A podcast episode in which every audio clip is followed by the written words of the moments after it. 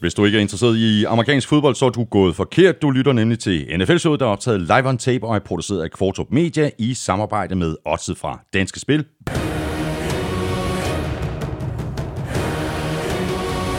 Og Tafel. Du finder os øh, de sædvanlige steder, iTunes, SoundCloud, Spotify, Stitcher, jeg skal komme efter dig, plus i abonnementsappen Podimo, samt på øh, Danmarks største og bedste fodboldsite, gulklud.dk, og så selvfølgelig på nflsød.dk, hvor du også kan støtte os med et øh, valgfrit beløb, hver gang vi uploader en ny episode. I sidste uge var der øh, 403, der havde valgt at gøre lige præcis det. Nu er vi oppe på 413. Stor tak til alle jer superfans af showet. Vi kunne ikke gøre det uden jeres hjælp, og i dag der trækker vi igen lod om en øh, Mary Chipsmas trøje fra Tafel blandt alle jer, der støtter os. Derudover så kan du se frem til den øh, sædvanlige gennemgang af kampene. Du får også Crazy Stats fra Willumsen, ugen spiller for Tafel, det er quiz fra Amstrup og skarpe spiltip fra Elming. Og du kan følge Elming på Twitter på snablag NFLming. Mig kan du følge på snablag Thomas Kvartrup. Du kan også følge showet, og det kan du på både Twitter og på Facebook. Og hvis du godt kunne tænke dig at være med i kampen om en NFL-rejse til en værdi af 10.000 kroner, så alt du skal gøre, det er at like vores Facebook-side. Tak fordi du downloader og lytter og bruger lidt af din tid sammen med os. Tak for de seneste anmeldelser i iTunes. Jeg hedder Thomas Kvartrup, og her kommer min medvært, der lige er landet fra USA. Here's the Bengal prowling, lean and angry. Here he comes a prowling, lean and the Claus Elming, man skal gribe chancen, når den er der. Det, det, det, det, er, det, det er Bengals fight song, det der, eller hvad? Det er Bengals fight song. Uh. Jeg håber, de har fået lavet en ny.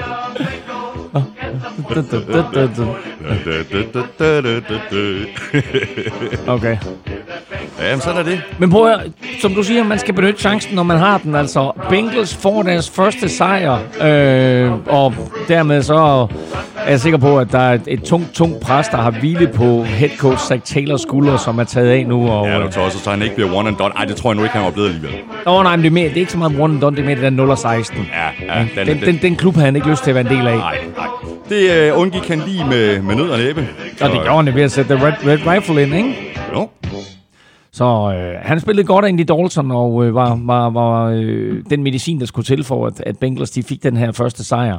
Så øh, selvom man lige havde set et på unge spillere an og en ung quarterback an i Ryan Finley, så, øh, så var det altså Andy Dalton, som et fik sejren, øh, og to jo øh, også øh, fik rekorden for flest touchdown-kast i øh, Bengals Ja, ja, det er historie. rigtigt. Ja, det er rigtigt. Så øh, det, var jo dobbelt konfekt for Andy Dalton. Mm. På en øh, skala fra 1 til 10, hvor meget øh, jetlag har du? Og vi nærmer os en 13-14 stykker. Har du haft en god tur? Ej, prøv at, det har været tre helt igennem fantastiske uger, og øh, udover øh, den her periode, hvor jeg var på egen hånd, så øh, to fantastiske ture med masser af danske NFL-fans. Øh, først i Cleveland og Minnesota, og så her sidst øh, i øh, Dallas og Austin og Houston, øh, alle tre Texas-byer selvfølgelig. Nogle fantastiske fodboldkampe, vi har set både NFL og college, og har været på sportsbar og set både college og NFL-fodbold, og folk har været ude og se basketball. Øh, Dallas Mavericks og Houston Texans, og, eller hvad hedder de, Houston øh, Rockets. Øh, så jeg tror, folk har hygget sig. Øh, der var altså over 80 med på den her tur fedt. til, til, til, til Texas, ikke? Og øh, jeg hørte kun gode ting. Folk havde virkelig hygget sig. Og så er det nu, du skal spørge mig, Elming, om øh, på en skala fra 1 til 10, hvor misundelig jeg er. Og så Øh. kan jeg så svare, mm, 12-13 14 stykker. Du tager dig bare med næste år. ja, det er en god idé. Så behøver vi ikke lave den der Skype-løsning, Nej, så kan det vi lave præcis. det. Skal vi have udstyr med? og Ja, sådan noget? ja, jamen, det må vi lige, det må vi lige Ja. finde ud af. Ved du hvad, det er simpelthen så godt at have dig tilbage, Elming. Det er godt at have dig tilbage her i, i studie 1. Har du lagt mærke til, hvor tynd jeg er blevet? Jamen, jeg har jo ikke haft linsechips med. Jeg har spist linsechips morgen, middag og aften. Ja, Og, og, der jeg- er ikke flere tilbage. Og jeg, det håber jeg, fordi jeg håber, den pose, jeg lige om lidt skal åbne, den er øh, fuld af linsechips, fordi efter sådan tre uger i USA, der har jeg virkelig behov for linsechips. Jeg har spist dem alle sammen. Der er ikke flere linsechips. Øh, tjek, øh, tjek sækken. Men der er andre gode ting. Nå, jeg tager første pose her i sækken, det er øh, taffel snackhjerter, en ægte juleklassiker. Så kommer der chili banase. Lidt sjov øh, historie med chili banase var, at vi øh, i øh, mandags var på sportsbar i Houston mm. og så Vikings mod Seahawks. Og så lige pludselig, så er der en af de medrejsende, som kunne hjælpe med, har rigtigt? taget chili banase med hjemmefra. Det er stærkt. Og så siger han, man kan jo ikke se fodbold uden chili banase. og øh, Move the Sticks. Mm. Også en klassiker. Og så selvfølgelig chili cheese rings. Men hvorfor, Thomas? Hvorfor? er der ingen linsechips. Jeg har spist dem. Undskyld.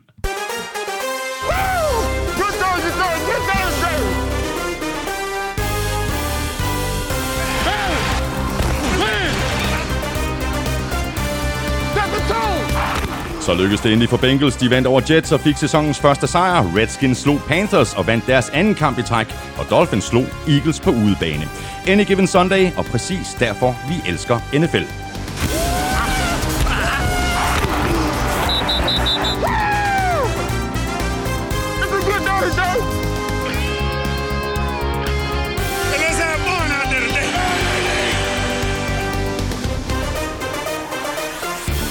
Der er sket forskydninger i begge konferencer efter uge 13. Ravens er nu etter i AFC, og 49ers er blevet skubbet væk fra førstepladsen i NFC og helt nede på femte seed. De sidste fire uger af grundspillet bliver crazy. Jeg hedder Thomas Kvartrup, og med mig har jeg Claus Elming. Give me one now, folks. Give me one, give me one. Woo! Og Elming, øh, apropos øh, crazy, så er det også øh, en lille smule crazy, at øh, det første head coach hoved nu er rullet. Ron Ah, Rivera. num- Nummer to. Nummer to, det er rigtigt, ja. Ja, vi, vi fik lige smidt Jake Gruden på porten Det er, tidligere. det, er, sæson. det er fuldstændig rigtigt. Ja. Ron Rivera øh, fik sparket efter øh, Panthers øh, noget overraskende nederlag til Redskins, og en i øvrigt det ikke specielt tilfredsstillende sæson for Panthers. Ja, bestemt, men altså, øh, jeg skrev nemlig mine noter til netop den kamp, og det er jo meget interessant, at øh, det var Redskins, som blev fyret deres head coach tidligere, som så var den, det, det, det, den sidste dråbe, der gjorde, at Carolina de fyrede deres head coach. Um, det har været en katastrofesæson for, øh, for, for Carolina. De prøver på at lægge forsvaret om inden sæsonen, og, og det øh, kunne man have forventet, de havde held med i og med, at Ron Rivera er sådan en forsvarsguru, mm. men øh, det har slet ikke øh, udmyndtet sig i, i det, de gerne vil have, og øh, de har især været øh, meget suspekte imod løbet. Det har været forholdsvis nemt at løbe mod dem, og det så vi især øh, udstillet her imod Washington Redskins. Ja. Kommer vi selvfølgelig tilbage til i kampen, men der var mange ting øh, og, øh, og, og, og faktorer, der gjorde, at øh, David Tepper, den nye ejer, som jo købte Carolina Panthers inden sidste sæson, at han følte, at, at øh, nu er det tid. Der har været... Øh, Altså, der har været mange spillere allerede, som har været ude på Twitter og begrædet det her. Mm. Og øh, de siger ikke noget om, at om det er det rigtige eller forkerte move. De siger bare, det her det er ikke bare en god coach, det er også en god mand. Mm. Øh, Greg Olsen var øh, meget klar i sin melding og sagde bare, det her det har været en af de vigtigste personer i min fodboldkarriere overhovedet. Ja, ja. Så der er ikke nogen tvivl om, at Ron Rivera er en fantastisk coach og et fantastisk menneske. Og der er heller ikke nogen tvivl om, at han er et sted øh, i NFL til næste år. Præcis. Så er spørgsmålet så, øh, Claus, øh, hvor den næste trænerfyring den lander, og ikke mindst, øh, hvornår. Øh, Jonas Germand har et bud, han skriver sådan her. Jeg skrev for nylig ind øh, til jer, at øh, Jason Garrett måtte have set øh, Jerry Jones på en ko, siden han ikke er blevet fyret. Jeg har det nu. Jason Garrett er Jerry Jones' uægte søn. Der er et eller andet galt i Dallas. Jerry Jones går amok efter, at Cowboys taber på udebane til Patriots i møgvejr. Men efter at blive savet over af Bills på hjemmebane i den bedste sendetid, så freder Jerry Jones træneren sæsonen ud. Har der fuck. Burde det ikke være nu, at Cowboys burde skifte træner og redde deres slutspilschancer? De har ingen identitet, og det kan sagtens ende med, at Eagles vinder divisionen i form af et lettere schedule. Ja, men øh, de er trods alt stadigvæk i spidsen for NFC East, og det er derfor, han ikke er blevet fyret endnu. Og så kom Jerry Jones jo med en meget kryptisk udmelding. Mm. Ligesom jeg sagde lige før, Ron Rivera er helt sikkert et sted i NFL til næste år. Så er det jo præcis det samme, Jerry Jones har sagt om Jason Garrett. Mm. Jason Garrett er 100% sikkert i træner i NFL til næste år. Ja. Han sagde ikke 100% sikkert træner for Dallas Cowboys. Han sagde 100% sikkert træner i NFL. Mm. Og det er i hvert fald ikke lige frem uh, sådan en vote of confidence, han Ej, giver det er sin det træner der. Ej, det det Men ikke han har trods alt indtil videre fredet ham, og selvfølgelig gør han det ud til, altså uanset hvad der er interne diskussioner, øh, og uanset hvor meget det er ved op at vende, om man skulle have fyret Jason Garrett efter Thanksgiving-nederlaget til Bills, så er det ikke noget, der kommer ud i, i offentligheden. Og øh, går Eagles hen og vinder den her division, jamen altså så øh, er, er Jason Garrett på port nu efter, og øh, tager de de to næste og vinder Eagles de to næste, så kan det også godt være, der sker noget, men lige nu der, der er Jason Garrett fredet. Mm.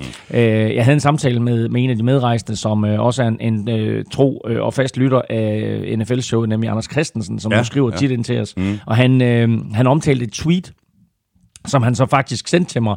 Øh, og der sammenligner øh, han øh, Jason Garrett og Ron Rivera. Øh, Det er ikke Anders, der gør det, men det er det retweet, han har lavet. Mm. Øh, og øh, der skriver, der, der lyder tweetet sådan her, Jason Garrett og Ron Rivera begyndte øh, deres øh, head coach jobs samtidig med Dallas Cowboys og Carolina Panthers i 2011. Siden da har de vundet øh, følgende kampe. Jason Garrett 78 kampe vundet, 62 tabt og tre divisionstitler. Mm. Ron Rivera 76 vundet, 63 tabt, en uafgjort, tre divisionstitler, og så lige den der Super Bowl appearance. Mm.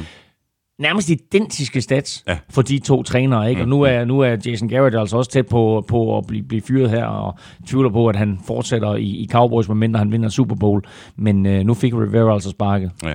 Og øh, du har selvfølgelig øh, fuldstændig ret. Altså, Jerry Jones øh, bliver selvfølgelig med, øh, ved med at bakke op omkring øh, Jason Garrett lige indtil det sekund, hvor han er fyret. Ja, ja, så, så kommer der nogle... Der er ikke nogen mellemregninger. Så kom, nej, nej, overhovedet ikke. Så kommer der nogle sandheder frem selvfølgelig, og så, så Ja. står Jerry Jones der og siger, well, it was about time we couldn't uh, hang on to Jason anymore. We need a change. We need a change within the organization. So uh, we want to thank Jason for an incredible time, incredible job he's been doing here for the Dallas Cowboys. But it was time to move on.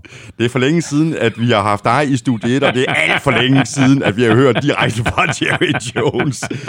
Elming, så er det nu, at vi, vi tager et kig på slutspilsbilledet. Øh, Der er jo sket både det ene og det andet, øh, og mens vi taler om det øh, her i podcasten, så kan du, hvis du gerne vil have det fulde overblik, øh, så kan du gå ind på øh, Google ud inde under NFL-fanen. Der ligger der nemlig altid et øh, fuldt opdateret slutspilsbillede. Vi lægger ud med øh, AFC. Øh, Ravens er ny etter, Patriots er toer, Texans treer, Chiefs fire, og på de to wildcard-pladser, der har vi lige nu Bills og Steelers. Titans, Raiders, Colts og Browns er de første, der står udenfor og banker på. Øh, spørgsmål her, som vi lige kan lægge ud med øh, fra Jesper Andersen. Han skriver sådan her. Med Ravens sejr og nederlaget til Patriots, så ser kampen om første seed i AFC vel åben ud. Er det begyndelsen på enden for Patriots? Jeg trænger til at se et andet hold for AFC i Super Bowl. Vi trænger alle sammen til at se et andet hold øh, end Patriots. Altså tillykke til, til de Patriots-fans, som gennem de sidste 20 år jo har haft succes på succes på succes, og må være vidunderligt at, at følge sådan et hold. Øh, og øh, jeg har da også nyt øh, at følge Patriots. Det skal, det skal slet ikke være det. Men jeg kunne bare gerne se nogle andre klubber mm. i, i Super Bowl. Ikke?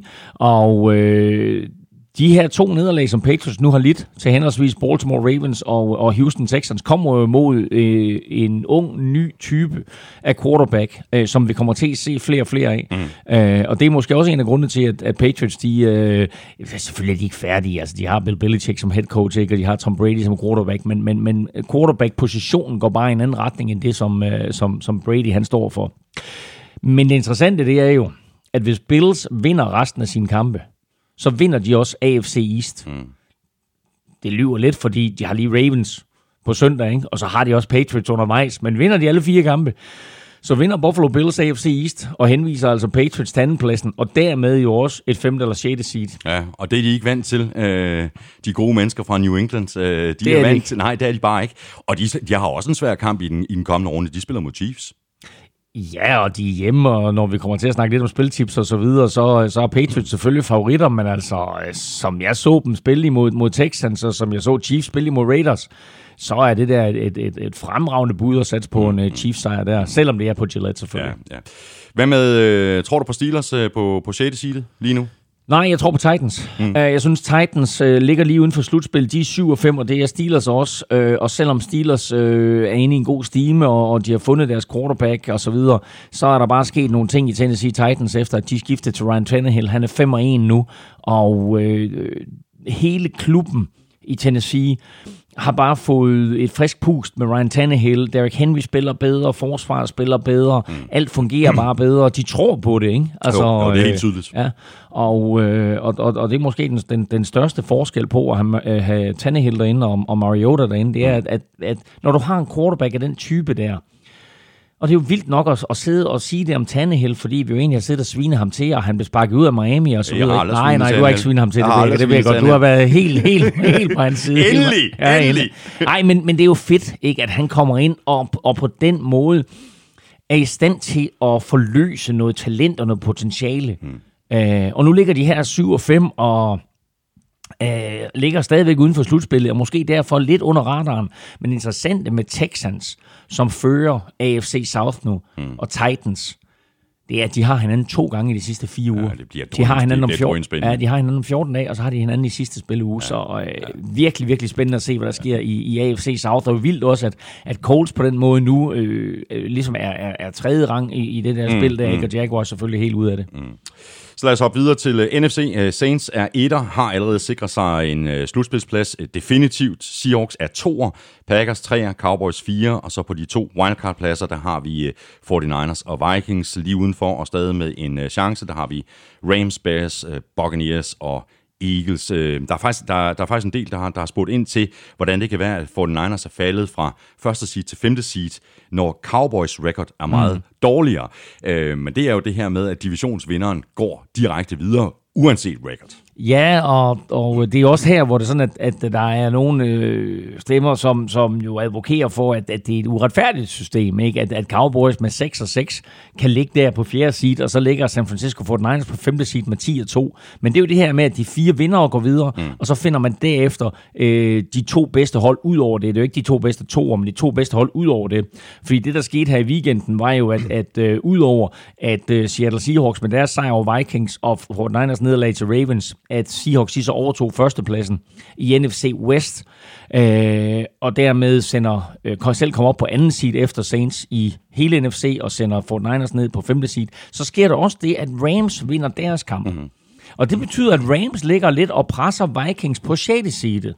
De er nu kun en enkelt sejr bagefter. Ja, og er sku- 8 og 4 og 7 og 5. og skulle øh, Rams nu øh, gå hen og tage det der 6. seed, så får vi faktisk en situation, der hedder, at vi har de fire divisionsvindere, og så har vi to hold fra NFC West, der går videre. Så den situation har vi jo set øh, ofte, og det kan altså godt ske, at det ikke nødvendigvis er de to bedste toer, der går videre, mm. men de to bedste hold, ud over de fire divisionsvindere, der går videre. Mm.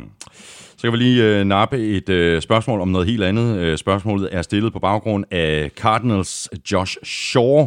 Øh, han har nemlig fået karantæne øh, mindst til og med øh, 2020-sæsonen, fordi han har gamblet på NFL-kampe. Jesper Lindstrøm øh, skriver til os, Vær så fucked up dårlig en far, at myndighederne fjerner dit barn, få en kæmpe kontrakt, men hvis du better på kampe, du ikke selv er med i, jamen så ryger din karriere. Hvad fanden foregår der?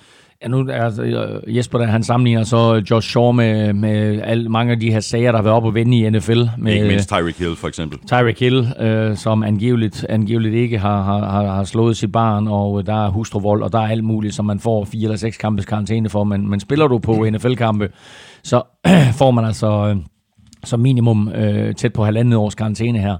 Øh, og grunden til det er, at NFL er nødt til at statuere et eksempel.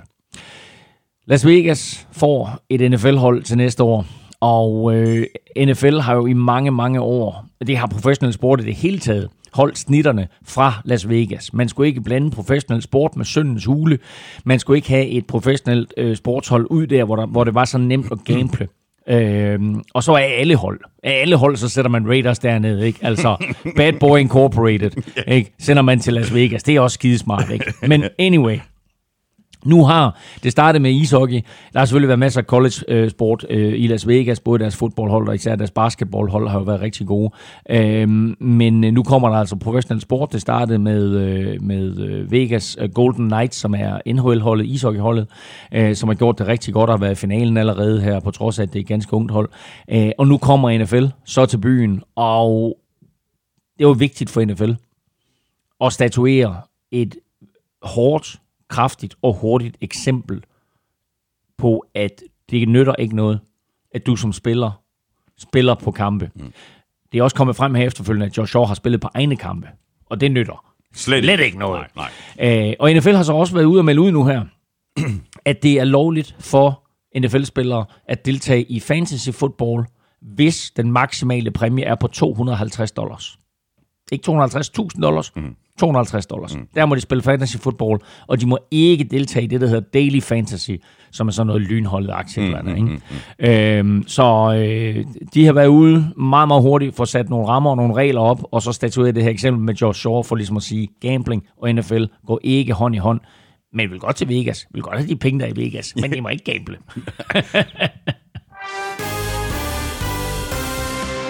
Vi skal have quizzen. Åh, Det er tid til quiz, quiz, quiz. Hold kæft, mand. Men, men, med det tempo her, der er vi jo færdige på en halvanden time i dag. Hvor du ser også lidt klatret ud. Du skal hjem og, du skal hjem og sove. har du noget til mig? Det har jeg da, det har jeg da. Og, øhm, og men øh, Panthers jo både tabte og fyrede deres head coach, så har de jo stadigvæk en superstjerne i Christian McCaffrey. Mm-hmm. Og øh, han er nu op på øh, 2.162 yards i grebne bolde. Altså han har grebet bolde for 2162 yards. Det er en ny rekord for en spiller i sin tredje sæson. Og der mangler altså stadigvæk fire kampe af sæsonen, så han kommer til at slå rekorden ret eftertrykkeligt. Mm-hmm. Men øh, hvem havde rekorden før ham? Can't do it. Det tror jeg faktisk ikke, kan. har du lyst til at assistere mig øh, med øh, Armstrongs øh, dækquiz? Det kommer man, hvad jeg skal assistere med. Øh, vi skal synge. Nej, så kommer det ikke til at ske. Jo, jo. Her, ved du hvad, der har du den der. Og øh, du kan næsten, øh, du kan næsten øh, se på den øh, første linje, Ja. ja. hvad det er for en øh, melodi, øh, den kører på den her. Ikke? Ja, men øh, ja, vi har jo også en årlig julesang hjemme i Elming-familien. Den kan du få på et senere tidspunkt. Ja. Dejligt, men, øh, men det bliver ikke rigtig noget i år, gør det? Hvis, hvis jeg tænker mig om, så tror jeg faktisk, det er på samme melodi. Det er det også. det er stærkt, så kan du den jo. Ja, okay. Men det jeg bliver, ikke, det bliver ikke til noget, det der juleaften der med, med, med, med jæver, vel? Jo, jo, jeg tror bare, jeg skal sidde udenfor. I, i, dit Packers outfit. Ja, præcis. Nå, godt. 1, 2, 3 nu. Ja.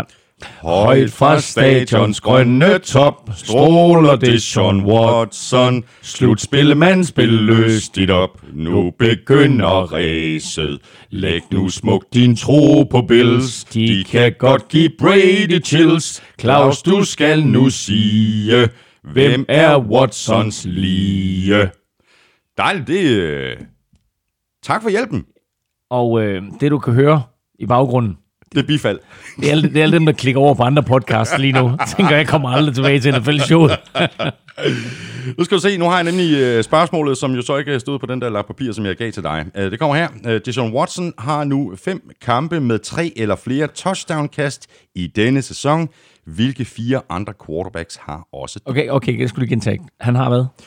Deshaun Watson har nu fem kampe Ja. med tre eller flere touchdown-kast Ja. i denne sæson. Okay. Hvilke fire andre quarterbacks har også det? Okay, tak.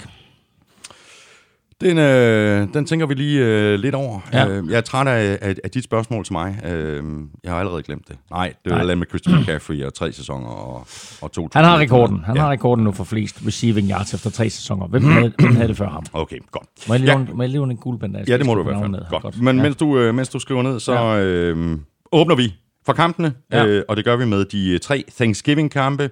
Vi tager dem i øh, den rækkefølge, de bliver spillet, hvilket betyder, at vi åbner med Bears sejr på 24-20 over Lions. Lions førte faktisk det meste af vejen, så tog øh, Mitchell Trubisky sig sammen i anden halvleg, hvor han førte Bears ned ad banen to gange til touchdown. Øhm, hvad siger du til, øh, til Trubisky's, øh, Trubisky's øh, indsats og den her øh, Bears sejr, som altså kom i land øh, langt hen i den her kamp? Jamen, det var en typisk Trubisky-kamp. Øh, han var elendig øh, i øh, hele første halvleg og vel halvvejs ind i tredje kvartal.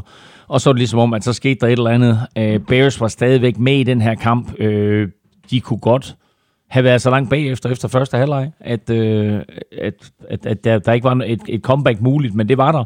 Og øh, altså, vi kan sige mange ting, dårlige ting om Trubisky, men han har en eller anden evne til, at hvis kampen er tæt, øh, så fører han faktisk tit øh, inden for et muligt comeback. Mm. Og her der lykkes comebacket jo altså, hvilket er, er super ærgerligt for, for Lions og super ærgerligt for, for rookie David Blau, som øh, vi nu har fundet ud af hedder Blau. Præcis. Og hverken øh, blow eller bluff. Øh, og der var, der var ingen bluff, bluff over ham. Han var sgu the real deal. Ja, det var han. Så- I, I særdeleshed i første halvleg? Jo, jo, Hold altså- kæft, hvor han spillede godt, ikke? Jamen, det gjorde han altså. Han kaster to touchdowns i første kvartal, ikke? Altså, hans andet kast i karrieren er et 75 yard touchdown. Så øh, en, en fantastisk start for ham på karrieren. Mm. Men øh, Trubisky øh, slutter kampen fornemt af. Øh, og, og, og hiver en sejr land, og det er alt, det drejer sig om. Så øh, det her, det var en meget, meget vigtig sejr for, for Bears, som dermed jo stadigvæk er i live i slutspilsammenhæng. Ja. Og øh, Lions, de er 3-8-1. De øh, kommer på en øh, svær opgave ude mod øh, Vikings. Bears, de er 6-6, og de øh, spiller hjemme mod øh, Cowboys, og det gør de øh, allerede natten til fredag. Og Cowboys, øh, de slap ikke heldigt fra mødet med Bills på hjemmebane i den øh, anden kamp på Thanksgiving. De tabte med 26-15 efter at have ført øh, kampen tidligt. Så fik øh, Bills momentum i anden kvartal, og derfra der cruisede Josh Allen og kompagni til sejr. Og jeg var til stede i uh, Dallas, og øh, jo som så en super fed oplevelse, det stadion. Øh, Jerry World er jo helt, helt unikt. øh, området derude bliver større og større, der bliver bygget flere og flere ting.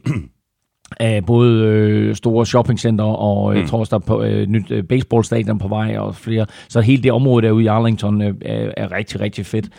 Øhm, men øh, stemningen på stadion kunne godt være vildere. Jeg synes faktisk, at jeg har været på mange stadions, hvor der er en federe stemning. Nu var Bill selvfølgelig også i stand til ret hurtigt at tage stemningen øh, ud af den her kamp, og det var Thanksgiving, og der var sikkert også nogen, som gerne ville tidligt hjem og så videre. Den sektion, vi sad i, der var der nogle Cowboys-fans, der forlod kampen i slutningen af tredje kvartal. Ja. Og øh, på det tidspunkt, der havde Bills altså også været totalt dominerende. Cowboys ligger selvfølgelig ud med at score touchdown, men derfra der, der er det jo Bills og Josh Allen, der, der styrer begivenhederne, og for den sags skyld også Bills forsvar. Og vi kan lige vende, vende tilbage til, til, øh, til Bills forsvar, og så Ezekiel Elliott. Men øh, Josh, Josh Allen øh, styrer begivenhederne, og jeg synes, han og Bills er fløjet lidt under radaren. Mm. Fordi selvom de, øh, selvom de var, var 8-3 og er 9-3 nu, øh, altså så de ligger division med Patriots, og jeg kan huske, at vi, vi er helt tilbage i u 3-4 stykker, ikke? Der, der, der, der, der kigger vi på deres kampprogram, og der tror jeg, jeg sagde, prøv at høre, det er hold her, ikke? Mm. Altså, de kan altså være 9 2, når de møder øh, Cowboys på Thanksgiving. De tager også lige til Eagles, og dermed så er de 8-3, ikke? Men altså stadigvæk, du er 8-3. Mm. Og uanset hvordan du vinder og drejer det i NFL, så vinde 8 af de første 11 kampe. Om du så møder Bengals hver evig eneste uge, så er 8-3 stadigvæk flot. Mm. Øh, nu er de 9-3. Og ligger der, som jeg sagde lige i starten, at hvis de vinder over Ravens, og de slår Patriots, så vinder de AFC East. Mm. Øh, selvfølgelig er det ikke nogen nem opgave, men det siger bare, hvor langt de er kommet. Ja. Og hvis vi skal snakke om, nu er Ron Rivera blevet fyret, men hvis vi skal snakke om, hvem der kunne være uh, head coach of the year, altså coach of the year, når, når, når det skal kores, så synes jeg, at Sean McDermott fra Buffalo Bills ja, har været fremragende ja. hele sæsonen, og i det hele taget, fra det øjeblik, at han overtog Bills til det punkt, de er nået til nu, til hvordan han går all in på Josh Allen sidste år, og siger, at det her det er den type af quarterback, jeg gerne vil have. Øh, og så den måde, de har coachet ham, og forbedret ham stille og roligt. Helt han er blevet meget mere præcis. Jamen, jamen ikke kun det, han er også blevet, han er også blevet øh, mere sikker med bolden. Han laver ingen interceptions, han laver ingen fumbles. Altså, øh, han spiller virkelig, virkelig godt, Josh Allen. Mm. Og i den her kamp, ikke, kaster et touchdown, løber et ind, kører den her sejr stille og roligt hjem.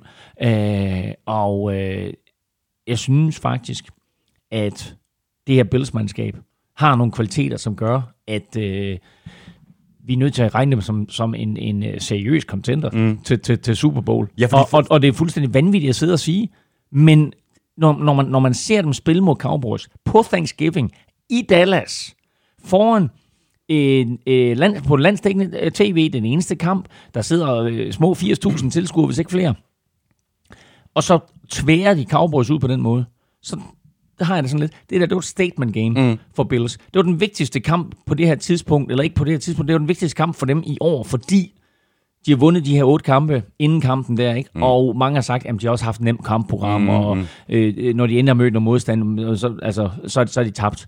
Her, Dallas Cowboys i Dallas på Thanksgiving, og de går ind og kører dem midt over. Mm kæmpe sejr. Kæmpe sejr, og øh, meget opløftende må det også være for Bills og for Bills fans at, at, at se, at det, ikke, at det nu ikke længere kun er forsvaret, der gør det godt, at angrebet rent faktisk også er ved at komme, komme i gear. Øh, fordi ellers har øh, Bills og Patriots jo på den måde øh, mindet en, en del om hinanden i den her sæson. Mm. Stærke forsvar, og så lidt, øh, kom sige, kom så på, på angrebet. Ja, og så har vi jo talt om et par gange i, i NFL-showet også, at, at Bills forsvar jo lidt overraskende. Sådan midt i sæsonen, så var det ligesom om, at, at øh, hold de fandt ud af, at man kunne faktisk løbe imod det her Bills forsvar. Ikke? Mm. Fordi jeg vil sige, sådan i, i uge 1 til 6-7 stykker, der var der ikke ret mange forsvar i NFL, der var bedre end Bills. Selvfølgelig var der Patriots, og, som, som, som jo også havde mødt forholdsvis nemt modstand, men jo havde været helt suveræn. Ikke? Men ud af det, så var, så var Bills måske ligaens bedste forsvar på det tidspunkt. Og så er ligesom om, at de andre klubber fandt ud af, at vi kan løbe bolden på mm, Bills. Mm. Og så bliver det sådan et tema, hvis man løber bolden på Bills, så er der større chance for, at man vinder. Og det gør Cowboys også i den her kamp her. Jeg tror, i Ezekiel at han løber noget med, er det seks gange i første kvartal for, for nogle af 50 yards. Øh, og så går, Bill, så går Cowboys helt væk fra det. Mm. Og jeg forstår det simpelthen ikke. Det er fint nok, okay, de kommer lidt bagud, men hvorfor går du væk fra det? Og det er jo der, hvor jeg siger, jamen Jason Garrett og offense coordinator Kellen Moore skal måske prøve at kigge lidt ind af, og så sige, hvor er det helt præcis vores bedste våben er. Fordi vi elsker Dak, og Dak kan kaste rigtig mange touchdowns, var det et svar til quizzen i øvrigt. Øh, og han kan kaste rigtig mange yards og så videre. Men det bedste våben er da, at du har en fantastisk offensiv linje, mm. og en af ligaens bedste running backs bagved den. En running back, som du gav kassen inden sæsonen for at få ham tilbage i folden, ikke? Øh, Præcis, og han ender på at, at løbe bolden 12 gange for, for nogle af 70 yards. Jamen altså, to tredjedel af Jarsen, de kom i første quarter, og, Præcis. og halvdelen af hans carries kom i første quarter, ikke? Og der skal du blive ved. Øh, så det, det var en gigantisk brøler, og det synes jeg hjælp Bills til forholdsvis nemt at vinde den her kamp. Og Bills, de er 9 og 3. De spiller hjemme mod Ravens. Cowboys, de er 6 og 6, og de øh, spiller ude Thursday night øh, mod Bears. Og så videre til øh, Saints, øh, der fik øh, revanche over Falcons på udebane med en sejr på 26-18, og dermed er Saints altså 100% sikre på at vinde divisionen for tredje år i træk. Og hvis de vinder over 49ers på søndag, så er de meget tæt på at sikre sig en, en oversider og, og hjemmebane i, i slutspillet.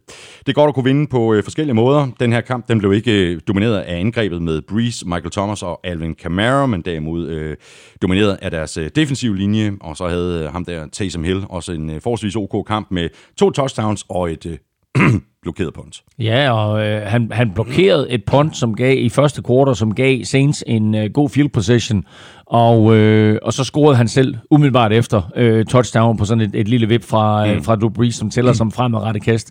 Så øh, det var hans touchdown, det der, øh, kan man roligt sige, og så scorede han jo touchdown mere øh, i anden halvleg, hvor han, eller i anden quarter, hvor han løb bolden ind, mm. og så på et tidspunkt i anden halvleg, der havde Saints faktisk et spil ind, hvor han skulle kaste bolden, sådan så han kunne, han kunne have fået sådan en meget, meget sjælden trio af touchdowns der mm. med et catch og et løb og et kast, men øh, det, det lykkedes ham altså ikke at kaste det touchdown, men, men sjovt, at, at uh, Saints trods alt prøvede og var opmærksom på den her situation.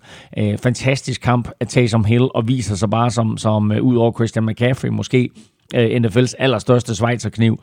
Uh, imponerende, hvad han bidrager med. Ja. Og også jo interessant at se, at efter Drew Brees er kommet tilbage fra sin skade, så benytter Saints jo Taysom Hill meget mere, som vi så ham sidste år, og som vi så ham i starten af sæsonen, end øh, i den periode, hvor, øh, hvor Saints havde øh, Teddy Bridgewater ind som quarterback. Og det er jo klart, fordi når Teddy Bridgewater er ind som quarterback, så er Taysom Hill jo rent faktisk backup quarterback.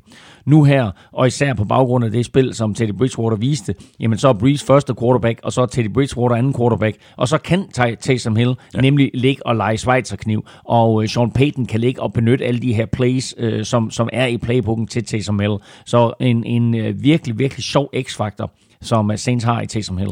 Ja, og øh, når øh, han så øh, kommer på banen, Taysom Hill, jamen så øh, modstanderens forsvar, de siger jo, what the fuck Ja, ja, is going on, ikke? Så uanset om han bliver involveret i spillet eller ej, Ja. ja. jamen altså bliver de nødt til at tage ham, øh, tage ham Og alvorligt. det, og det, er jo, det er jo en klassiker, sådan har jeg også benyttet nogle af mine allerstørste playmakers, at du sætter dem øh, ind på en uvandt position, og når du sætter dem ind på en uvandt position, så kigger forsvaret automatisk, og så der kan du pludselig ja, lave et eller andet øh, trick, eller et eller andet finurligt, øh, hvor du tager røven på forsvaret.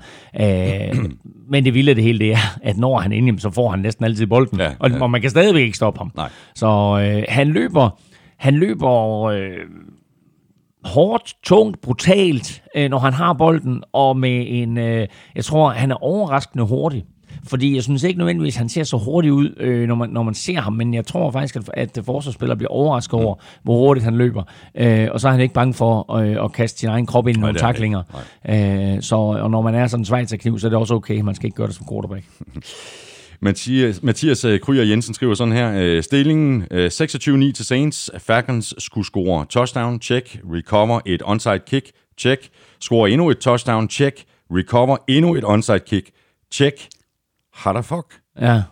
Hvornår har et hold nogensinde recovered to onside kicks og efterfølgende scoret touchdown i en kamp?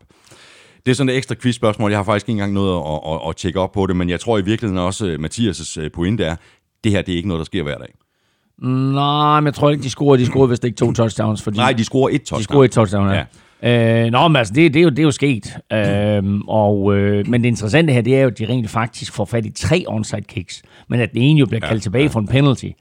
øh, og der var faktisk fokus fra de amerikanske kommentatorer på øh, Young Ho Koo, øh, den her kicker, som jo faktisk ikke er, er specielt heldig i den her kamp. Han, han brænder et øh, field goal, og han brænder et ekstra point, og, og, og altså, har ikke nødvendigvis været en opgradering på kickerpositionen. Men hvis der er én ting, som Young Ho Koo han kan, så er det trickspark. Øh, altså, en af grundene til, at der overhovedet har været opmærksomhed øh, på ham fra NFL-holdene, det er, at han lavede sådan en trickvideo på YouTube, og lagde nogle mærkelige spark op og sådan noget, ikke? Mm.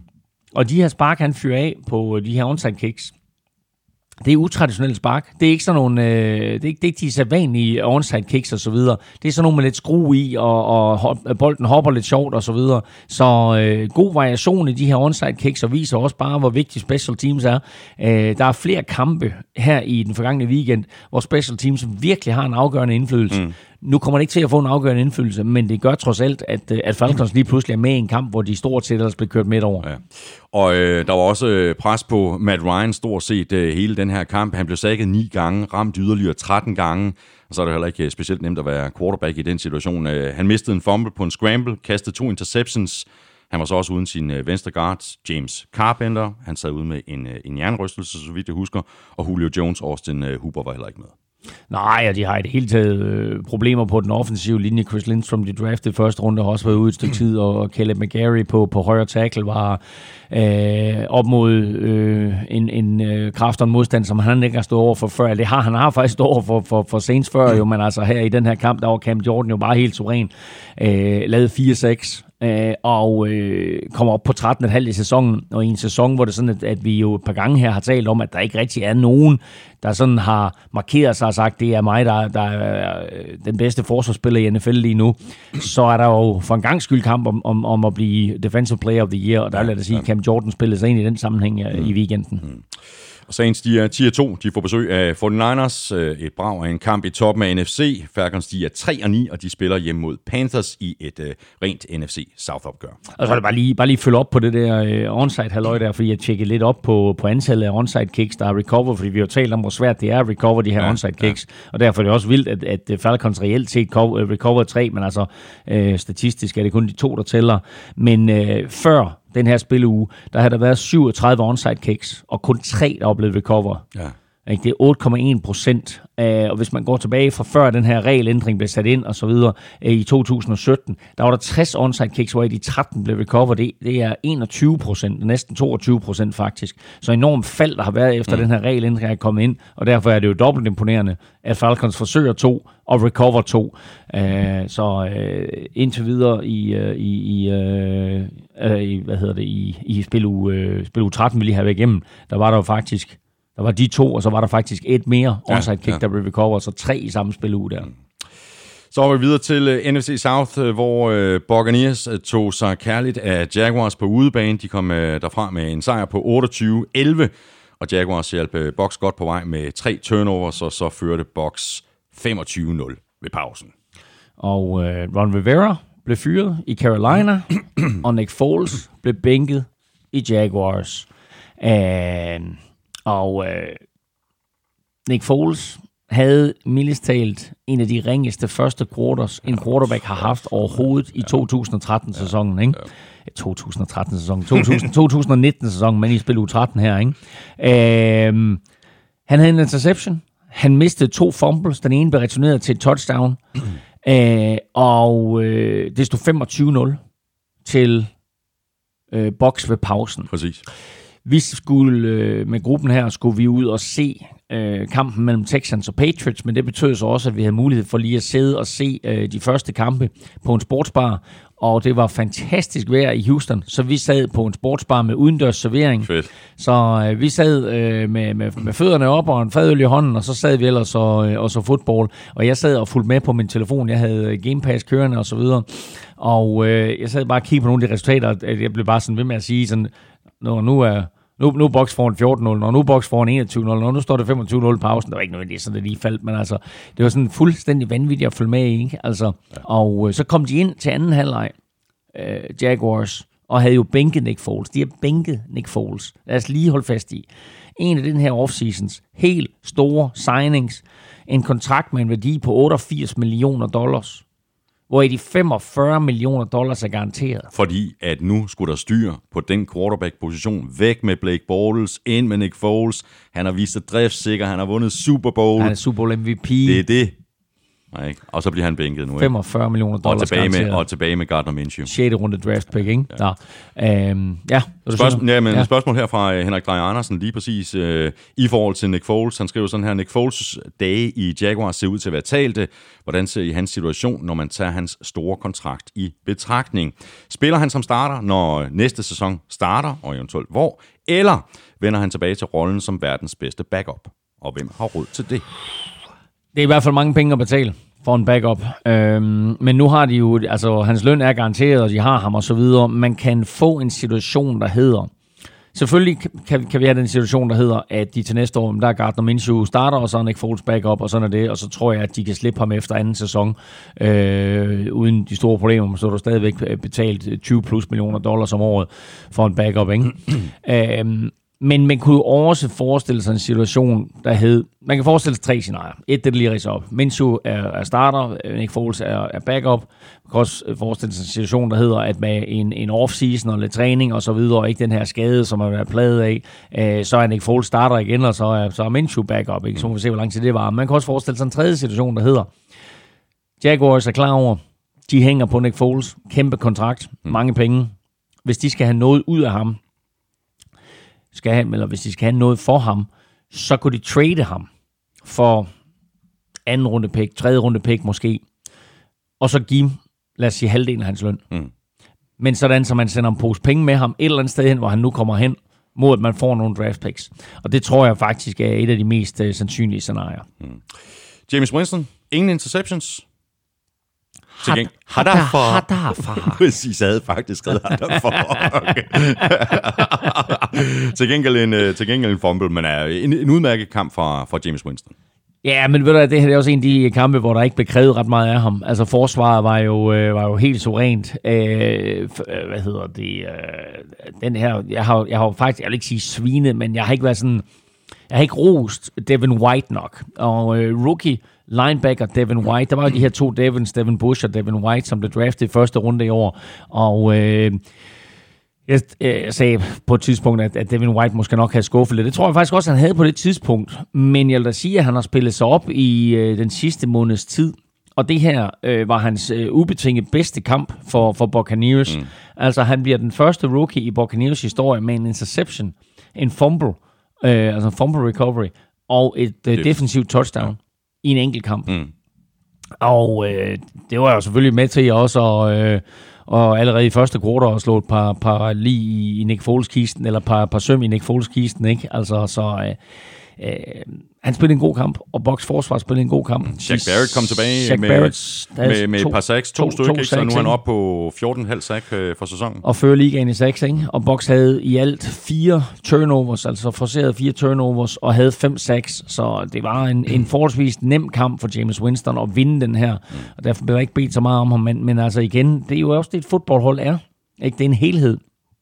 Og vi skal bare kigge på, ikke, hvad der er sket i, i Tennessee, ikke? Altså, øh, Mariota bænke, Tannehill ind øh, her i boks. Men jeg tror faktisk, de holder fast i James Winston, og jeg tror, Bruce Arians øh, stille og roligt er i gang med at, at, at, at få skabt en vinderkultur dernede. Mm. Klart, at han skal selvfølgelig eliminere alle de her ting, som, som øh, James Winston han går og laver, når det ikke lige er, er Jaguars, øh, de spiller mod øh, de her interceptions og fumbles og så videre. Ikke? De, de skal selvfølgelig ud af hans spil, men man skal bare ikke mærke til, at fodbold er jo ikke kun et angreb, fodbold er ikke kun en quarterback, det er jo et helt hold. Mm. Og det vi ser her er, synes jeg jo, en, en, en, en head coach, Bruce Arians, med masser af erfaring, som stille og roligt får forbedret det her øh, hold på den måde, de spiller på, men også de individuelle spillere. Mm. Øh, så, så giv ham et par sæsoner mere, så lad os se, hvad der sker. Mm. Buccaneers, de er lige her nu 5 og 7. De spiller hjemme mod Colts. Jaguars, de er 4 og 8, og de tager imod Chargers. Videre til øh, Panthers, øh, der ikke lykkedes med et øh, comeback sent i hjemmekampen mod Redskins. De tabte med 29-21, efter at de ellers havde været foran med 14-0. De gav sig selv chancen til sidst med et succesfuldt onside kick, og de nåede helt ned på 1-yard-linjen, men det lykkedes altså ikke for dem at komme ind i, i endzonen. Fjerde nederlag i træk til Panthers, og altså også derfor, at, som vi allerede har talt om indledningsvis, at Riverboat Ron nu har fået sparket. Det har han, og de får fremmer uh, Perry Fuel, som er defensive backs coach, uh, til, uh, til at blive head coach. Uh, så uh, interessant at se, hvad, hvad der sker her i de sidste fire kampe for, for Carolina, og hvilke justeringer der bliver lavet, ikke mindst på, på forsvaret. Uh, forsvaret, som vi nævnte i toppen, uh, var har været en katastrofe øh, hele året. Jeg synes egentlig, de lagde, de, lagde, de lagde godt fra land i starten af sæsonen, øh, men, øh, men så er de stille og roligt faldet fra hinanden. og i den her kamp, jamen der har øh, Adrian Peterson og Darius Geis, de har 200, er det 58 yards til sammen, eller sådan noget. Det er fuldstændig vanvittigt. Ja, Guys har øh, 129 yards og to touchdowns, og Peterson har 99, 99 yards og et yards. touchdown. Ja, okay, så de har 100, 128 yards til sammen, ikke? og så tror jeg, der er nogle catches der, som, som, som, som giver dem alt i alt over, øh, over 250 yards til sammen. De scorer begge to touchdown, Darius Guys scorer i 8 2 mm. og øh, det her var hans, lidt hans coming out party, øh, Darius Guys. Vi har ventet på ham. Han kommer ind sidste år i ligaen, øh, får en øh, alvorlig knæskade, korsbåndsskade i preseason, sidder ude hele sæsonen, øh, forventes at komme tilbage i år, men der øh, er nogle komplikationer med hans operation, og der går noget infektion i, i benet der og så videre, og så sidder han ude, øh, og nu er han så endelig tilbage og øh, er sådan stille og roligt kommet ind på holdet, så det her, det var da i, i den grad hans coming out party, hvor han ligesom viser, hvad det er, han kan, Ja. fordi altså, de her 129 yards, han har, ikke, de bliver altså skabt på 10 carries. Mm. Han holder 12,9 yards i snit per carry. Crazy. Øh, og der er selvfølgelig en, en, en 65'er, der er med inde i, i, det, i det regnestykke der, ikke? Altså, så, så de sidste øh, 9 carries er jo så på, på øh, også omkring 65 yards, men det er jo så stadigvæk omkring de der øh, små, øh, 6, 6 små 7 yards per carry, ikke? Øh, og øh, man skal også bare sammenligne med, ikke, at, at øh, Giants tog Saquon Barkley toer, ikke? Og Redskins tog Darius Guys. Nu kan jeg ikke huske, om de tog ham sidst i første runde, eller tog ham i, i starten af anden runde. Jeg tror, det var starten af anden runde. Øhm, så et betydeligt større værdi, de har fået Darius Guys, hvis han kan holde øh, den her, mm. apropos Guys, hvis han kan holde den her Geist, og, øh, og, og spille på den her måde her, så har de i hvert fald fået god værdi for pengene Redskins. Morten Wienholdt øh, skriver til os, øh, det undrer mig, hvordan spillere og nok især quarterbacks pludselig bliver vildt gode eller vildt dårlige, og nogle gange i løbet af ganske kort tid. Et godt eksempel er Kyle Allen fra Panthers. For få uger siden var han the second coming of Christ, og Panthers kunne roligt skille sig af med Cam Newton. Nu, som I ville sige, not so much. Hvad er der sket? Øh, har han været øh, fornem at læse for de andre hold, eller har han pludselig mistet selvtilliden, eller hvad foregår der? Nej, jeg tror øh, primært så er det faktisk, fordi han ikke rigtig får noget hjælp fra sin offensive linje. Han var under tung pres i hele den her kamp. Den her kamp her viste jo med al tydelighed, hvad forskellen er på Jake Gruden og Bill Callahan. Jake Gruden, head coach, som vi nævnte tidligere, der blev fyret. Bill Callahan, øh, erfaren øh, coach, som kommer ind og overtager vejret midlertidigt. Og han gør det helt klart. Vi kommer til at vinde kampe i skyttegraven. Vi kommer til at løbe bolden tungt, og vi kommer til at lægge noget pres på modstandernes quarterback. Og de har faktisk, Redskins, en rigtig dygtig offensiv linje, der dominerer den her kamp fra, fra start til slut. Mm. Og de har også en rigtig dygtig defensiv linje, med et par store profiler på, som lægger masser af pres på Kyle Allen i den her kamp, og som er øh, en, øh, altså Carolinas offensiv linje er overmatchet i den her kamp. Den defensive linje for Redskins styrer fuldstændig begivenhederne. Og alle de der høje draft picks og høje lønninger, der er givet til den defensive linje, de viser sig at være det hele værd i den her kamp, fordi det var en total dominans af både den offensive og defensive linje for Redskins. Mm. Og øh, på den måde, der, der er det ikke nemt for Kyle Allen. Altså, give ham lidt plads. Jeg så ham i, jeg så ham i London. Jeg synes, han var god. Han laver nogle fejl selvfølgelig, men altså, øh, jeg kan godt lide Kyle Allen. Øh, så giv ham en offensiv linje og giv ham lidt, lidt våben at lege med. Øh, ud Ja, fordi han er ikke så god, når, når der kommer pres på ham. Han bliver også sækket syv gange i den her kamp. han bliver sækket syv gange. Ja, Ja. Men altså, øh, og, altså, er han så ikke god, øh, fordi han bliver sækket syv gange? Jeg synes mere, det er et spørgsmål, at den offensive linje ikke er god, når du bliver sækket syv gange. Det kan godt være, at du en gang mellem står og varmer bolden for meget, og det måske skulle have været fire eller fem sæks. Mm. Men altså, der sker jo så også det, ikke, at, at du øh, jo skal have bolden ned ad banen, når du skal prøve at, at score nogle point, og du skal gerne vinde den her kamp. Øh, og der ved forsvaret også godt, jamen altså, så kan vi bare, nu kan vi, nu kan vi øh, rushe for fuld skue, vi behøver slet ikke at bekymre os, om der kommer et løb eller ej. Øh, så det her, det var, det var jeg ikke, altså, aldrig nemt, nemt at sige, at det var en nem sejr for Redskins, så selvfølgelig var det ikke det, de var foran 14, de var bagud 14-0, og kommer tilbage derfra. Øh, fordi det, det stod 14-0 i første kvartal. Da Carolina har haft bolden to gange, der har de scoret to touchdowns og fører 14-0 stand. Om den kører de stille og roligt hjem. Men, På, øh, på hjemmebane. men ja, præcis en dag, en dag også, ja. Øh, men derfra, der, der overtog Redskins altså, og, øh, og som sagt, så, så var det netop skyttegravene, den offensive og defensive linje, der, der var den afgørende faktor i den her kamp. Spørgsmål her fra øh, Frederik Fornitz. Øh, Kan I forklare mig, hvorfor Ryan Anderson blev smidt ud for et øh, voldsomt hit til hovedet, når DeAndre White ikke blev det for et lige så voldsomt hit på Redskins punt returner? Øh, For det første, fordi at, øh, der, der, der er noget med, om, hvilke spillere det er, det går ud over. Hvis det er en quarterback, det går ud over, så har man lidt mere fokus på, uh, at du skal ikke ramme en quarterback, og hvis det er en punt returner, jamen, du ved, så tager det lidt i kampens hede. Og derudover, så synes jeg, at det er meget symptomatisk for den her NFL-sæson, vi er i gang i, at der ikke er en linje i dommernes vurderinger af situationer. Mm.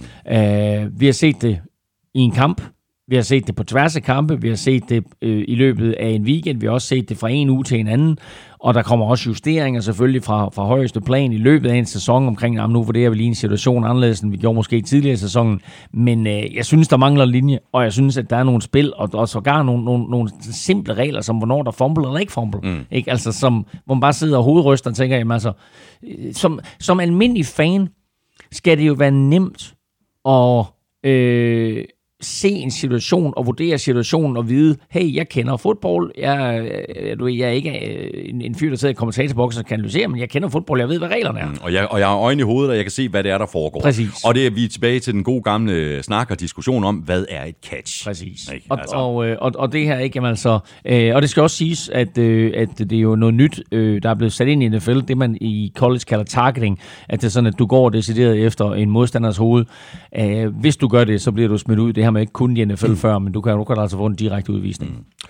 Panthers, de er 5 og 7. De spiller ud mod øh, Falcons. Redskins, de er 3 og 9, og de spiller ud mod Packers. Så så er vi nået frem til øh, choksejren til Bengals. 22-6 på hjemmebane over Jets. Og øh, Elming, vi må vel påtage os en del af skylden for det her, fordi vi har skamros Jets de seneste uger, og nærmest kaldt dem et af de hotteste hold i NFL lige nu. The NFL Show Curse slår til igen. Ja, men altså prøv at høre, NFL er jo en dejlig størrelse, fordi øh, Jets de scorer 34 point imod Giants og Redskins, og så kan man sige, at det er måske ikke øh, noget, der, der, man så bliver vanvittigt imponeret over. Jamen, de gjorde det altså også imod Raiders og slog Raiders, ikke? og vinder tre kampe i træk, så tænker, hold da op, ikke? Altså, de har virkelig fået styr på det her. Adam Gase har fået styr på sine tropper, Adam mm. Gase har fået styr på Sam Darnold. Sam Darnold er tilbage og er skadesfri og så videre, eller øh, kyssesygefri. så øh, nu pludselig, nu, nu skete der noget i Jets, nu skete de ting i Jets, som, som øh, alle Jets-fans selvfølgelig havde håbet på, og som var en af grundene til, at Adam Gase også blev hævet ind. Og så kommer den her kamp mod Bengals. Mm. Og øh, Bengals er 0 og 11 inden den her kamp. Og de kører jo sådan set Jets over. Mm. Altså Jets er ikke inden for Bengals 20-linje en eneste gang. De er ikke inden for Bengals 20-linje. De har ikke et red, de har ikke et red zone snap i den her kamp, øh, Jets. Og øh, det synes jeg er, er helt vanvittigt. Det er også Øh, vildt. Havde de taget for let på opgaven? Altså, det, det, det, altså, det er en nærliggende tanke, ikke? Jo, selvfølgelig. Det er Nu, det, det kører bare for os, og nu skal vi, øh, nu skal vi mose de der Bengals, ikke? Jo, jo, men altså any given Sunday, og så vil jeg bare sige, altså det faktum, at, at Bengals valgte at tage Andy Dalton tilbage, betød bare rigtig meget. Mm. Uh, der var ikke nogen tvivl om, at han havde været savnet. Det var ligesom om, at, at præcis som med Ryan Tannehill, der giver Titans et løft, så giver, øh, så giver Andy Dalton, så giver han Bengals et løft her. Mm. Og øh, nu er han tilbage, og der var rigtig mange spillere, tror jeg, som, som spillede for ham. Og øh, nu, nu fik han sejren. Og, og dermed så fik Bengals altså også deres første sejr. Ja, præcis. Og Jets, øh, jamen, altså, de væltede jo rundt i, i penalties. Øh, 10 styk for 106 yards. Øh, der var øh, flere øh, gode spil, øh, der blev kaldt tilbage. For eksempel det der øh, 22-yard løb af, løb af, af Le'Veon Bell. Mm. Øh, mener jo, at det er det længste løb øh, for sæsonen for Le'Veon Bell. Det er det også. Det blev kaldt, øh, det blev kaldt tilbage, ikke? Øh, så måske også en lille smule øh, udisciplineret. Ja, og det har, jo- det har også været en af, af, af de ting, som øh, man har talt om omkring Adam Gase, og, og hvis han skulle fyres, hvad, hvad, hvad grunden så skulle være. Og en af, en af grundene er jo netop, at de har været udisciplineret hele sæsonen. Øhm, men en af de ting, som man kan sige, det er også, at, at et hold, der får mange straffe, det kan være, at de enten er øh, udisciplineret, det kan også være, at de bare ikke er dygtige nok. Mm.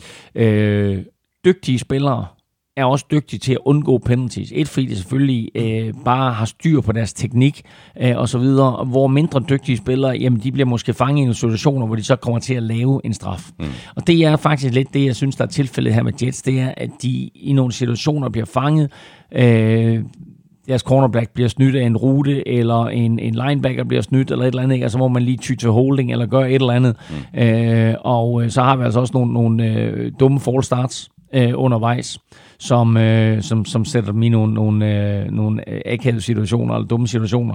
Øh, så altså, alle de her små ting, gør bare, at det her jetsmandskab, det ikke er øh, disciplineret nok, og selvom de de sidste tre uger smider 34 point på tavlen og vinder tre kampe i træk, så ser vi bare den her kamp mod Bengals være sådan en typisk Jets-kamp. Ikke? At bedst, som vi forventer, at nu er Jets der, så går de ud, og så smider de den her sejr til Bengals. Og det interessante, det er jo, at sidste år var det også Jets, det mandskab, der tabte til det sidste hold uden sejr. For der tabte de til Miami, da de var 0-7, og var det sidste hold, der ikke havde vundet i sæsonen. Og nu her, der taber de altså Bengals, der er 0-11. Så skal man, øh, skal man undgå den der, øh, det, der det, det store 0 på Så skal sæsonen, man bare, så skal man møde Jets. så skal man møde Jets. Så måske også derfor, de satte Andy Dalton ind. Der er en enkelt ting, der, der undrer mig fordi, i, i den her kamp, fordi Bengals run defense, det er det dårligst rangeret i ligaen, og alligevel så kunne Jets ikke løbe bolden. De forsøgte nærmest ikke. De løb bolden 17 gange. Jamen, prøv, ja, jamen, altså, der, der var mange ting i den her kamp. I det hele taget, så er Bengals det mandskab, der har opgivet flest yards hele sæsonen, og Jets kunne ikke flytte bolden. Øh, og øh, skal lige sige, at, at, lige så vild med, at jeg er som Andy Dalton her tilbage, så spiller han altså ikke forsvar. Men det var ligesom om, at, øh, at han også gav forsvaret et boost. Fordi det er der, der, der, der er klart deres, deres bedste kamp hele året, Bengals Det forsvar. er helt suverænt. Jets, de er 4-8. De får besøg af Dolphins. Bengals, de er 1 og 11, og de skal til Cleveland og spille mod Browns. Broncos fik deres øh, fjerde sejr i år, og det var endda med rookie quarterback Drew Lock inde for første gang. 23-20 hjemme over Chargers, og hvis der er et hold, der kan det der med at tage kampe på de mest vanvittige måder, så er det Chargers. De var nede i sækken, kæmpede sig så tilbage på ryggen af Melvin Gordon og Austin Eckler, og med kun 19 sekunder igen, der fik de udlignet til 2020, og så troede man lige, at, øh, at den kamp den skulle i forlænget. Men øh, Drew Lock kastede så noget, der mindede om en øh, Hail Mary ned af højre sidelinje, hvor der blev kastet flag på Casey Hayward for pass interference mod Cortland Sutton, og så kunne Brandon McManus afgøre kampen med et 53-yard field goal med 3 sekunder tilbage på klokken. Det kan de bare, det der Chargers. Chargers øh, finder nye måder at tabe på hver evig eneste uge, og det vilde af det hele det er, at Chargers nu har tabt otte kampe i år, og øh, alle otte kampe har været med syv point eller mindre. Ja. Inden for en score. Inden for en scoring, ikke? Altså, øh, så øh, det, er jo, det er jo så lidt, der skal til øh, i NFL-sammenhæng, for at, sådan, at, at de hedder 8 4 i stedet for 4-8. De er ude af den her sæson, og øh, dermed så er det nok også øh, farvel til øh, Philip Rivers.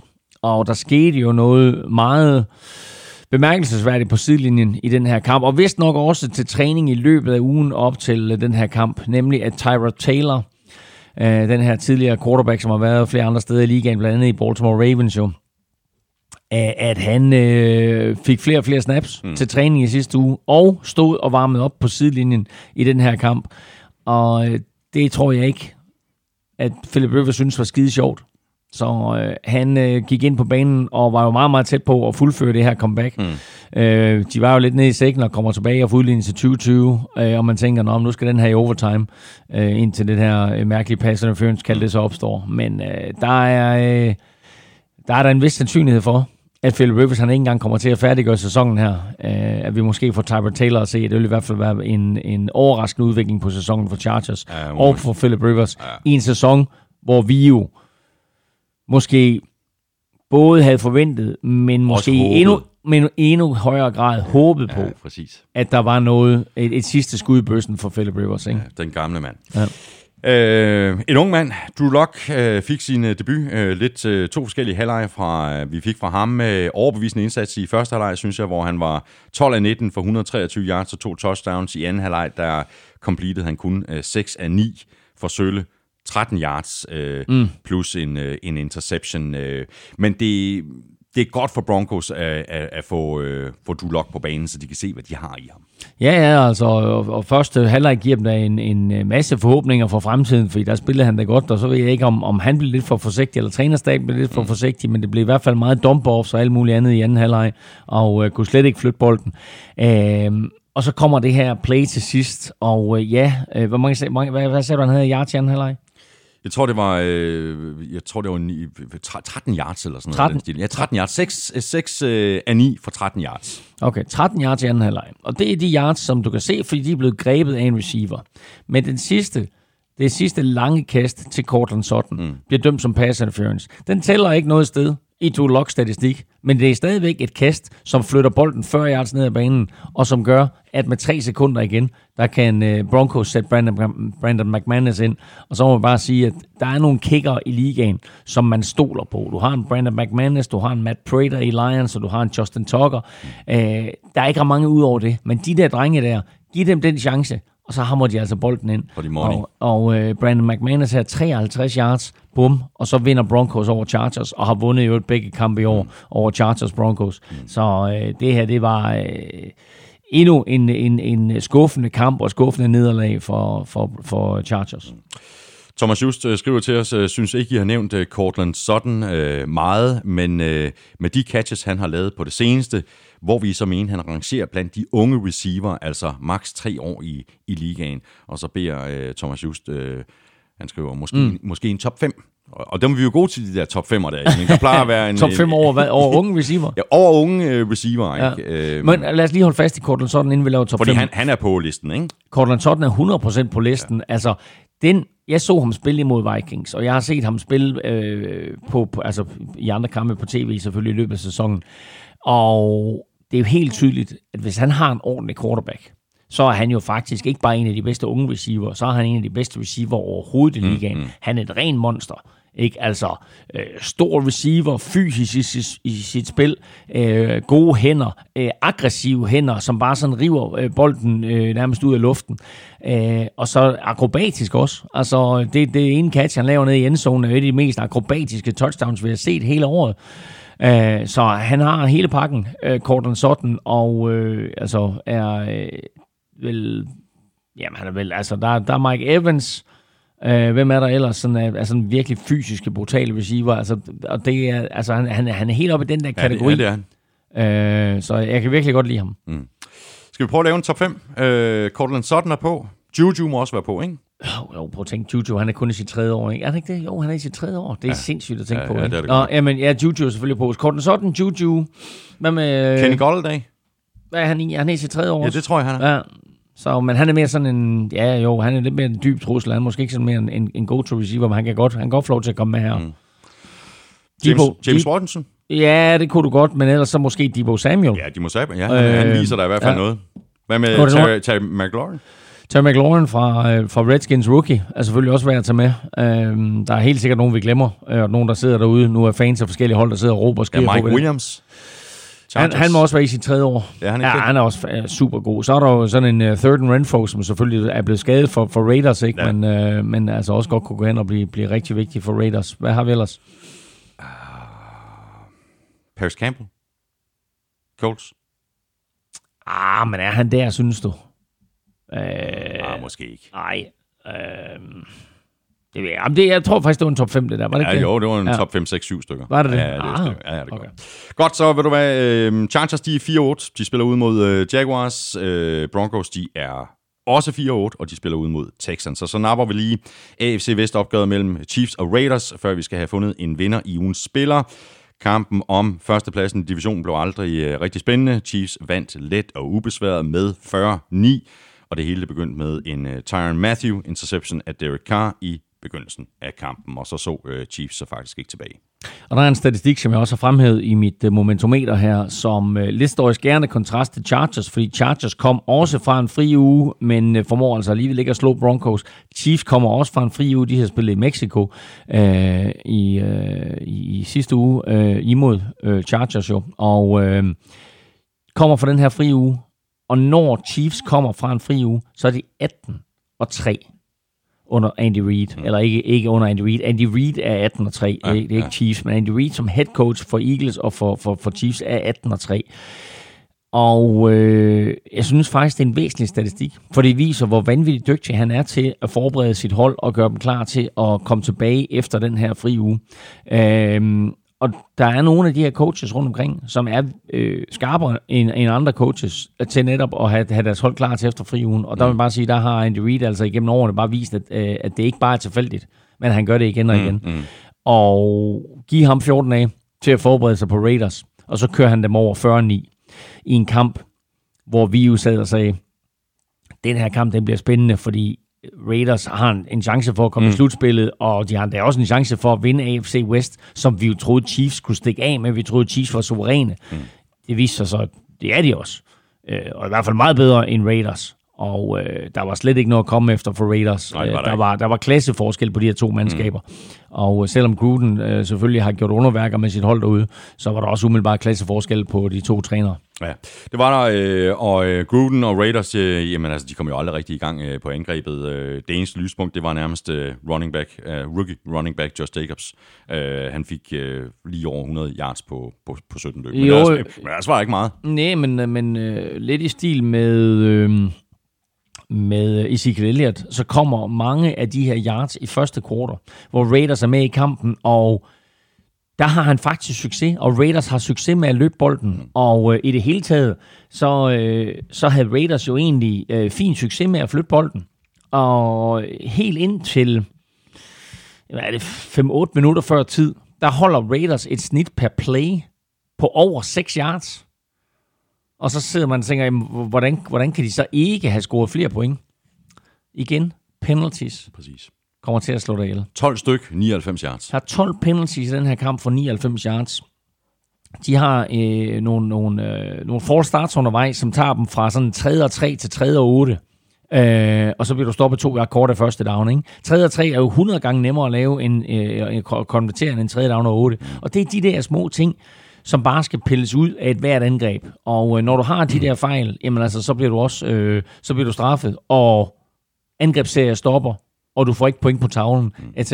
Og derfor så ender det her 40-9, og så er der selvfølgelig turnovers, og det er det, vi har talt om så tit. Penalties og turnovers kan slå selv de bedste hold ihjel. Og øh, her, på trods af, at jeg har succes på jorden med Josh Jacobs, så kaster Derek Carl så to interceptions. Den ene bliver den ene ikke returneret for touchdown øh, i, øh, i, i, er det, jeg tror det er allerede første quarter, ikke? Øh, så, så det går meget, meget stærkt. Øh, og, og 40-9 kan godt lyve en lille bitte smule, men resultatet her er interessant set øh, fra det perspektiv, at angrebet fra Chiefs mm egentlig ikke Nej, præcis. leverer ret mange yards. Men det er fordi, de har hele tiden en kort bane at spille på. Den øh, forærer Raiders til dem, fordi Patrick Mahomes er under Ja. ja. 200 yards. Ja. Ja. Det er ikke noget sådan øh, offensivt øh, festfyrværkeri Nej. for det her Chiefs-mandskab i den her kamp. Et, får de en, en kort bane at spille på. Øh, to, er de meget effektive, når de har bolden. Tre, så er det her måske årets bedste præstation fra Chiefs forsvar.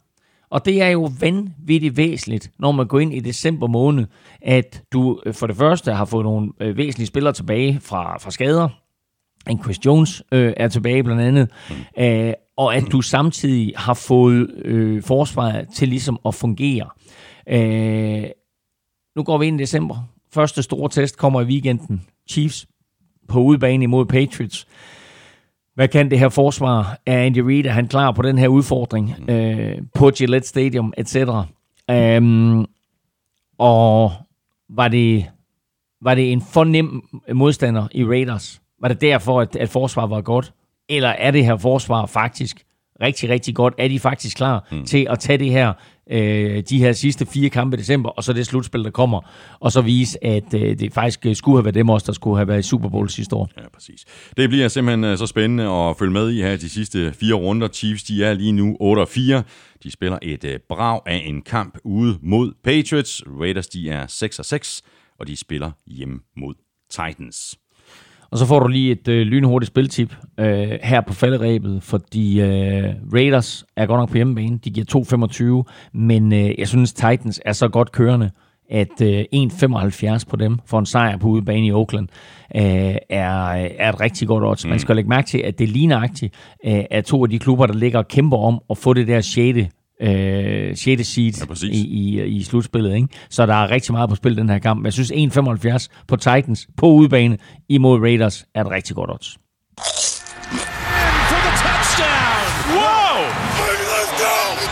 Ugen spiller præsenteres af Tafel. Så er vi nemlig lige præcis øh, nået frem til ugens spillere. De nominerede var Cameron Jordan, Taysom Hill og Deshaun Watson. Nedefra der fik øh, Cameron Jordan 18% af stemmerne. 4-6, det er ikke øh, noget, der imponerer vores lyttere. Taysom Hill fik øh, 37%, og det betyder altså, at Deshaun Watson løb afsted med resten, hvilket var 45 procent. Der var faktisk rigtig, rigtig mange, der skrev, øh, hvorfor de stemte på Deshaun Watson, og det var ene og alene, fordi at de slog Patriots. Patriots lede slog til igen. ja, præcis. Nå, Elming, øh, jeg har lejet stand-in de øh, foregående to uger. Det er slut nu. Nu er The Real Lykkensgudinde nemlig på plads igen. Og jeg har savnet at stikke en hånd ned i sækken. Hvem gør ikke det? Præcis. Og jeg trækker... Der er mange. Jeg trækker en op her. Og der står Taysom Hill. Sådan der. Vi skal et smut til Herlev, og det er Anders Bay, tror jeg, han hedder. Jamen, øh, stort tillykke til dig, Anders Beik. Øh, jeg sender dit øh, navn og adresse videre til Tafel, og så garanterer jeg for, at øh, MVP, Christina, sørger for, at du modtager din gevinst. Øh, og hvis du også godt kunne tænke dig at vinde sådan en kasse tafelchips, øh, så tjek lige NFL-showet på Twitter og på Facebook hver tirsdag, hvor vi øh, nominerer tre spillere, og så sender du øh, dit øh, bud ind til mailsnablag.nflshow.dk. Du skriver navnet på spilleren i emnelinjen, og i selve mailen, der skriver du dit navn og adresse. Så hopper vi i øh, kampen igen. Vi lægger ud med øh, Sunday Night-kampen mellem Texans og Patriots. Texans vandt den kamp med 28-22, og det var faktisk først i fjerde kvartal, at Patriots fik gang i tingene indtil da. Der stod der i øh, store træk øh, Texans på det opgør. Patriots havde inden kampen tilladt fire touchdowns i luften. Texans matchede det tal i en kamp. Tre af Deshaun Watson og så et af DeAndre Hopkins til Deshaun Watson på et øh, trækspil. Og det var et trickspil, der fik øh, stadion helt op og, og ringe. Vi var der jo igen med, øh, med gruppen her og så videre, og øh, jeg havde øh, adgang til øh, presselogen.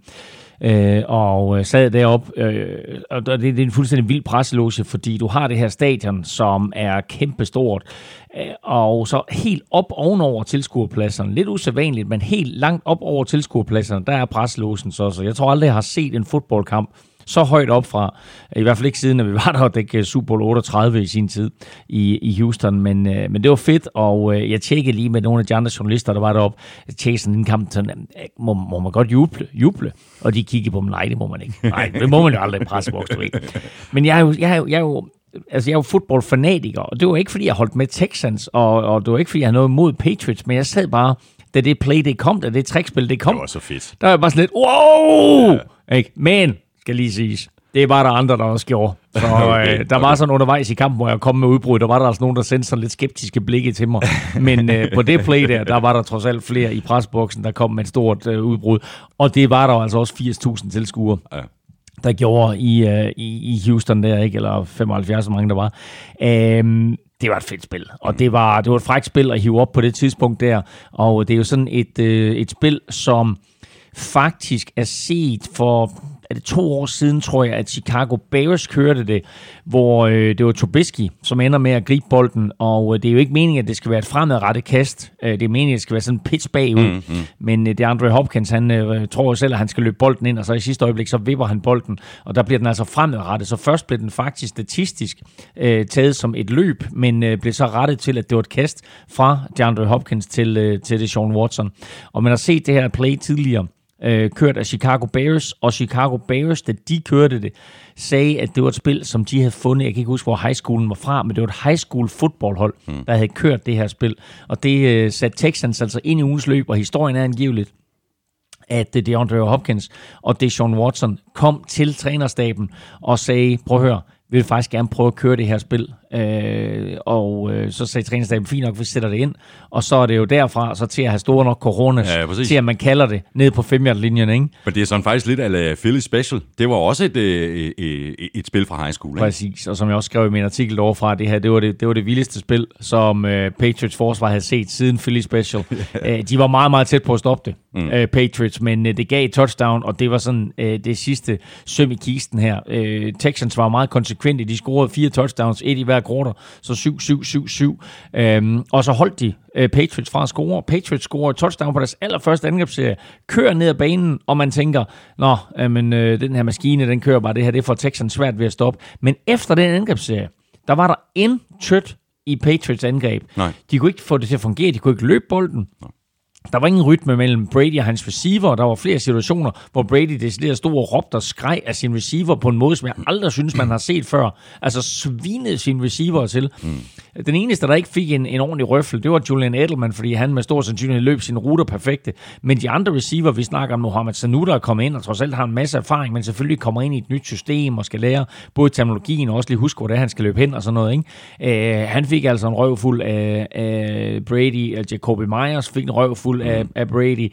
Øh, der var flere andre, ja. som, som lige fik at vide, hallo, ikke? Altså, øh, det er ikke den måde, vi gør det på, er det ikke den måde, vi spiller på. Men det er, det er også vildt, at Mohamed Sanu ikke er kommet til at slå mere i, igennem. Altså, du siger godt nok det her med, at det er et nyt system, og bla bla bla, og et helt nyt sprog, som han skal operere ja. på i virkeligheden. Ja. Men altså, tre grebne bolde for 14 yards i den her kamp, det er ikke imponerende. Nej, det er det ikke, og han har i hvert fald en eller to øh, situationer, hvor øh, der, man, man kan helt tydeligt se, at der mangler noget kemi mellem ham og Brady. Øh, Brady leverer en, en bold, som... Øh, jeg, jeg er i tvivl om, om det er Brady, der... Jeg, jeg, jeg er ikke i tvivl om det er Brady, der kaster den forkert. Det er helt sikkert Mohamed Sanu, der løber den forkerte rute. Mm. Fordi Brady kaster den derhen, hvor, hvor han mener, at, at Mohamed Sanu han skal løbe hen, og det er nok øh, næppe øh, Brady, der... Altså, mm. man har det, man kalder option-ruter, hvilket vil sige, at det ikke er givet på forhånd, hvor en receiver skal løbe hen. Der er måske to eller tre øh, forskellige scenarier, alt afhængig af, hvad forsvaret gør.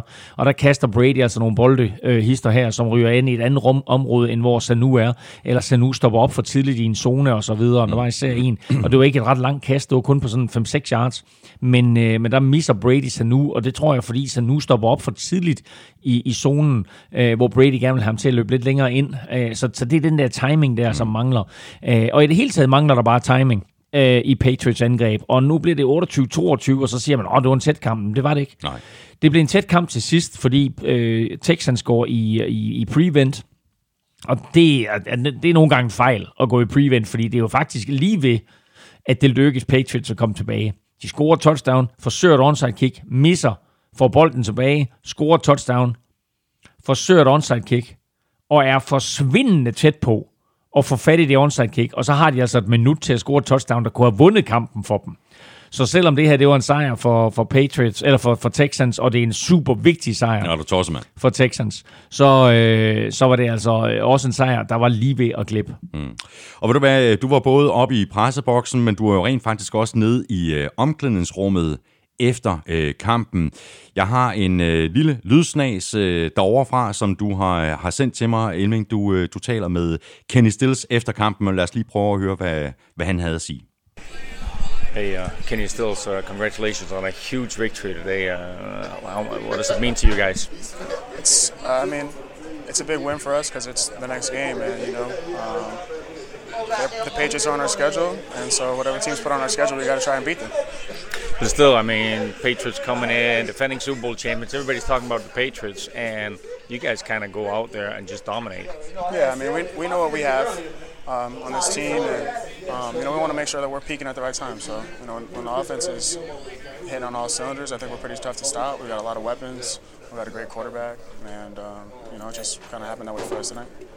And uh, you scoring a touchdown here in, in front of a big crowd. Uh, take me through the play. Um, yeah, the Patriots were, were bringing pressure a lot on third down, really first down, second down. And so when they bring pressure, there's no safety back there. And so we kind of made a check of the line of scrimmage, and uh, Ford looked the other way to hot first, and then came back my way and kind of scrambled and just gave me an opportunity to make a play and made a play. And how happy are you with your situation here in Houston? Um, you know, obviously, really happy to be here. You know, I got my guy LT with me, and we got a great group of guys here. Not, not only good football players, but good men and uh, great coaching staff. And so, uh, you know, it's just trying to find my way and, and, and figuring out how to mesh with these guys and, and do whatever I can to help us win. And do- you see this victory as sort of the first uh, step towards something bigger this season? I mean, last week was huge, right? We, we had to beat Indy uh, in order to you know, take, take over first place in our division. So um, we know that every week, you know, these games start to get more important, and we know we're talking about you know one break at a time, one game at a time, and so whoever's in front of us next, we got to know that you know it's it's big for us to win that game. What's the uh, goal for the Texans this season? You know what the goal is, man. I don't even have to say it. You know, every team is, is, is chasing the ring, and so um, you know, we, we- we feel like we have the talent here to do that. We just got to put the work in every day and, and take it one day at a time and, and continue to beat the teams that are in front of us. Og øh, Elming, øh, det er jo sjovt at høre det her interview, og du har optaget det på din, øh, på din telefon, og der er en lille, lille bit smule øh, svingende, svingende lydkvalitet, men øh, vi forstod alle sammen, hvad, hvad det var, øh, der blev, øh, blev- sagt. Og vi kan høre Kenny Stills her til sidst sige, jamen altså, ved du hvad, kammerat, øh, du ved da udmærket godt, hvad, hvad målet er. Det er, at vi går selvfølgelig efter at, at vinde Super Bowl og få, få en ring. Øh, det leder direkte øh, videre til et øh, spørgsmål her fra Mathias Lykkegaard. Han skriver, med Texans præstation i mente, skal de så tages seriøst i slutspillet? Ja, det synes jeg, de skal. Deres forsvar spiller øh, en rigtig fin kamp her. Det er jo ellers et, et forsvar, som er, har været lidt decimeret af skader. Øh, og øh, så er der jo faktisk nogle positive meldinger fra Texans, som er lidt overraskende. Og det er, at øh, hvis øh, skråstreg, når de kommer i slutspillet, så er der faktisk en sandsynlighed for, at de aktiverer J.J. Watt. Mm. Og det vil være kæmpe, kæmpe scoop for dem at få ham tilbage til øh, slutspillet.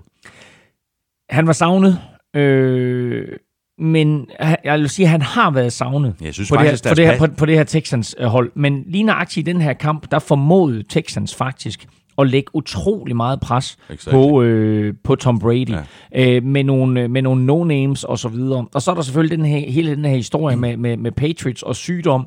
De havde jo meldt 17 spillere på skadeslisten inden den her kamp, og øh, mange af dem, størstedelen af dem, var med en eller anden form for influenza.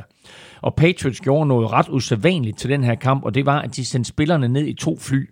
De sendte et rask fly ned, fly ned mm. og så sendte de et øh, sygt fly ned. Et sygt godt fly, de sendte ned der. men, øh, men de har jo to privatfly, øh, Patriots, og jeg tror normalt, der bruger de kun det ene, men her der sendte de altså begge fly afsted, mm. men holdt de, de, de syge spillere fra de raske, for at undgå, øh, at, at flere spillere blev syge. Jeg talte også med et par Patriots-spillere efterfølgende i omklædningsrummet, og der var ingen undskyldninger. Der var ikke noget med at sige, at men vi var også syge og sådan noget. De sagde bare, at det er lige meget, om vi har været syge eller ej. Vi skal bare være klar til at spille. Og når man hører det her interview med Kenny Stills, så kan man også høre, at der er en masse øh, grin og godt humør i baggrunden. Der var dødsstille Ja. ja. i Patriots omklædningsrum. Man gik derind, ikke, du ved, altså, der, der ved man godt, at der var lige blevet talt med store ord og så videre, ikke? Uh, så det var bare en, en business trip, der var overstået. De var i gang med at klæde om, og så skulle de ud i flyverne og hjem. Uh, men uh, det, var, det, var, det, var, det var fedt at mærke den begejstring, der var i, i Texans omklædningsrum, og så skal jeg lige sige også, at, at øh, jeg står i Texans omklædningsrum, og så kommer J.J. Watt lige pludselig gående forbi, og for det første er jeg overrasket over, hvor stor han er. What? Altså, what? Ja, han var altså rigtig stor. Og så er jeg lige øh, fræk nok til lige at sige, hey, Mr. JJ, øh, du ved, som selvfølgelig giver helt vildt god mening at kalde ham Mr. JJ. Nå. Hey, Mr. JJ. Og øh, så vender han sig om og kigger på mig og ignorerer mig. Og så siger det gang mere. Øh, hey, uh, I'm from Denmark, you know. Can I? Og så siger, han, så siger han bare, I don't talk to. I don't talk to. Uh, han, han, han, formulerer det.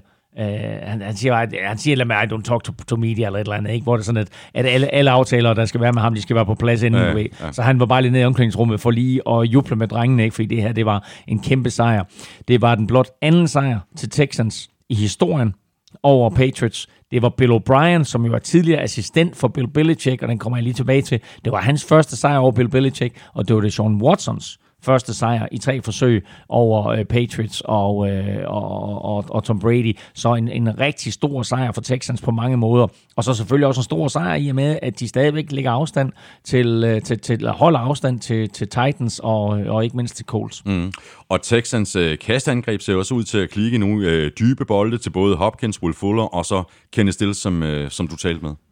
Øh, ja, og lige inden at Kenny Stills han griber det her touchdown, der griber Will Fuller faktisk et touchdown, som bliver kaldt tilbage. Øh, og så kommer Page, så kommer Texans tilbage nærmest med et identisk spil. Og øh, som øh, Kenny Stills også forklarer her, så køber det Sean Watson så lidt ekstra tid.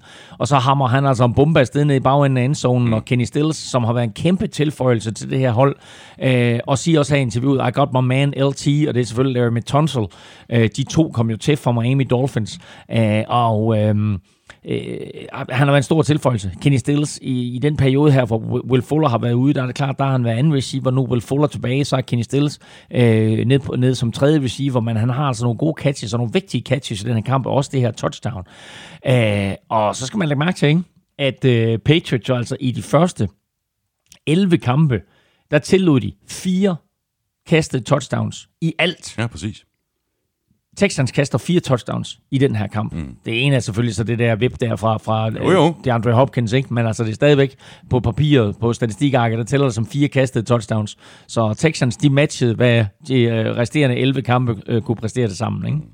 Har du mere til, til den her kamp, før vi bevæger os videre? Jeg har en sidste ting, og det er, at... Øhm, og det var det, jeg sagde med, med Bill O'Brien og Bill mm, Belichick, mm. ikke? At, øh, så, du, så du håndtryk efterfølgende? Mhm. Bill O'Brien løber ind på banen, der er ikke nogen tvivl om, at han selvfølgelig er glad. Og Bill Belichick er nærmest på vej til at forlade banen, øh, uden overhovedet at indse øh, Bill, Bill O'Brien et blik øh, eller et håndtryk. og Bill O'Brien får, får fat i ham, og så stikker han ham hånden. Og, og Belichick, han, altså, han ignorerer ham jo nærmest ikke. Altså, han, han, han stikker ham som en slatten hånd, og så altså, det tager et kvart sekund, og så vender han ryggen til at løbe væk. Og det synes jeg er pinligt. Jeg synes jeg simpelthen er pinligt. Altså, det er de forsvarende Super Bowl-mester, ja, og, og, og det er The Evil Empire, og det der, det er The Second Coming of, of Darth Vader, ikke? Eller The Emperor. Øh, men han er for helvede det klasse. Altså, det er din tidligere assistent, som du har oplært, som nu vinder en kamp. Og der burde også være en lille bitte smule overskud med alle de sejre, som Patriots de har, de har kørt i land igennem, der igennem masser, årene. Ikke? masser af overskud, ikke? Altså, og som jeg så en, en, en kommentar også i, på et amerikansk medie, nu kan jeg ikke huske, hvad det var, men altså, det var bare en, en, en, en øh, stille og rolig betragtning. Er det den her måde, vi vil opdrage vores børn til at håndtere nederlag? Nederlag. nederlag? Mm. Ikke? Altså, jeg synes ikke, det der det var klasse overhovedet af Bill Belichick. Men øh, nej, det synes jeg bestemt heller ikke, øh, men det viser også noget om, øh, hvad det er for et øh, vindergen, øh, Belichick han, han løber rundt med, Au, og der er altså ikke noget... stadigvæk. Nej, nej, men, jamen, præcis, Ja, ja. det er ikke fordi, jeg vil forsvare ham, men, men det, det er det, der spiller ind her, og han er stik hammerne tosset, han er rasende, mm. og han var allerede i gang med at øh, tænke på næste kamp, og det er den kamp øh, i den kommende weekend mod Chiefs. Selvfølgelig.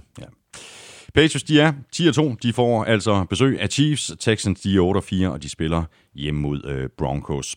Og så fik øh, Steelers øh, hævn over Browns. De vandt med 20-13 i Pittsburgh, efter at have været bagud med 10-0. Så var det ligesom om, at Browns mere eller mindre gik i stå. Steelers var simpelthen mere fysiske, både på offensiv og på defensiv.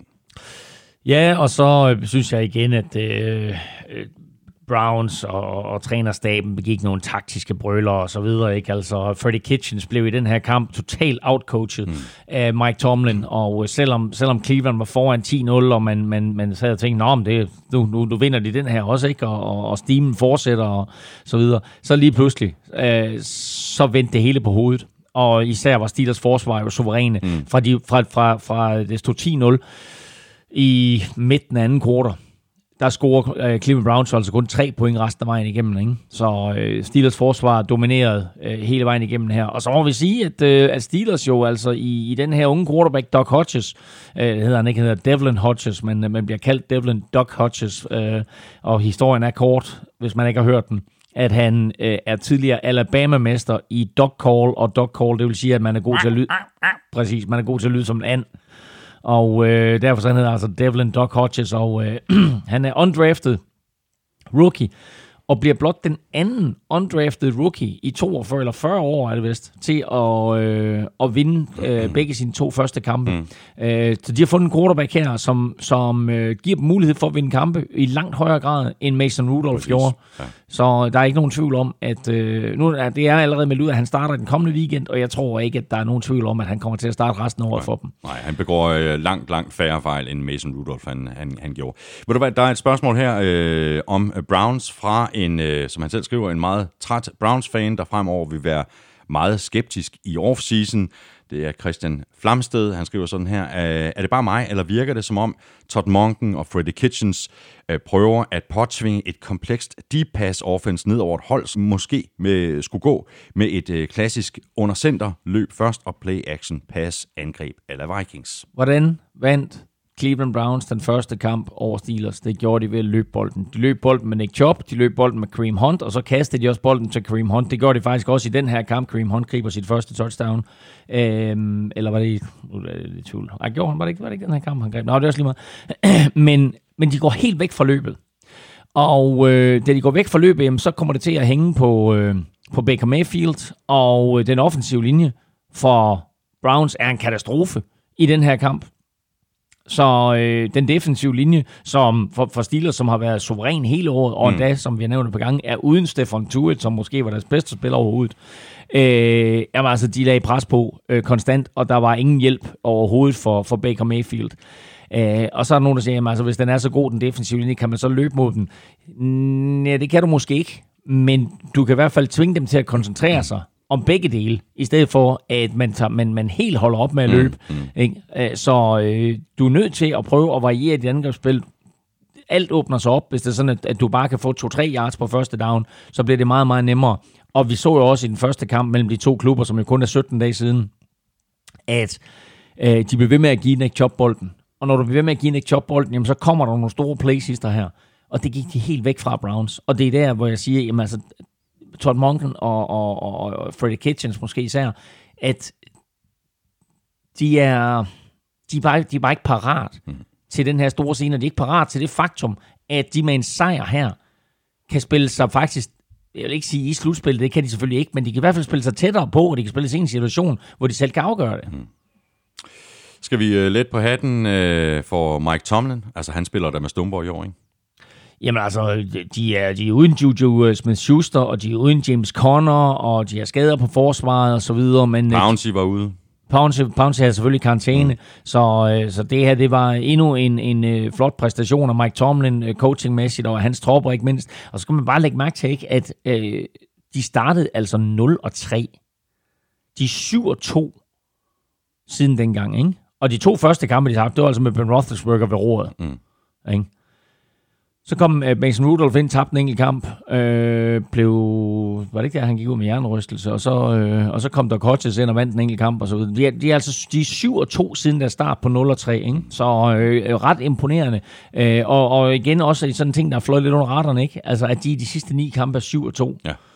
Ja. Øh, men øh, de har et godt mandskab, og det faktum, at de hiver Minka Fitzpatrick ind der i starten af, eller slutningen af september, kæmpe, kæmpe tilføjelse.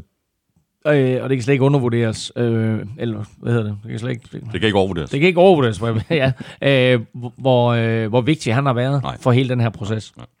Og Steelers, øh, jamen de er 7 og 5. De spiller ud mod øh, Cardinals. Browns, de er 5 og 7, og de spiller hjemme mod Bengals.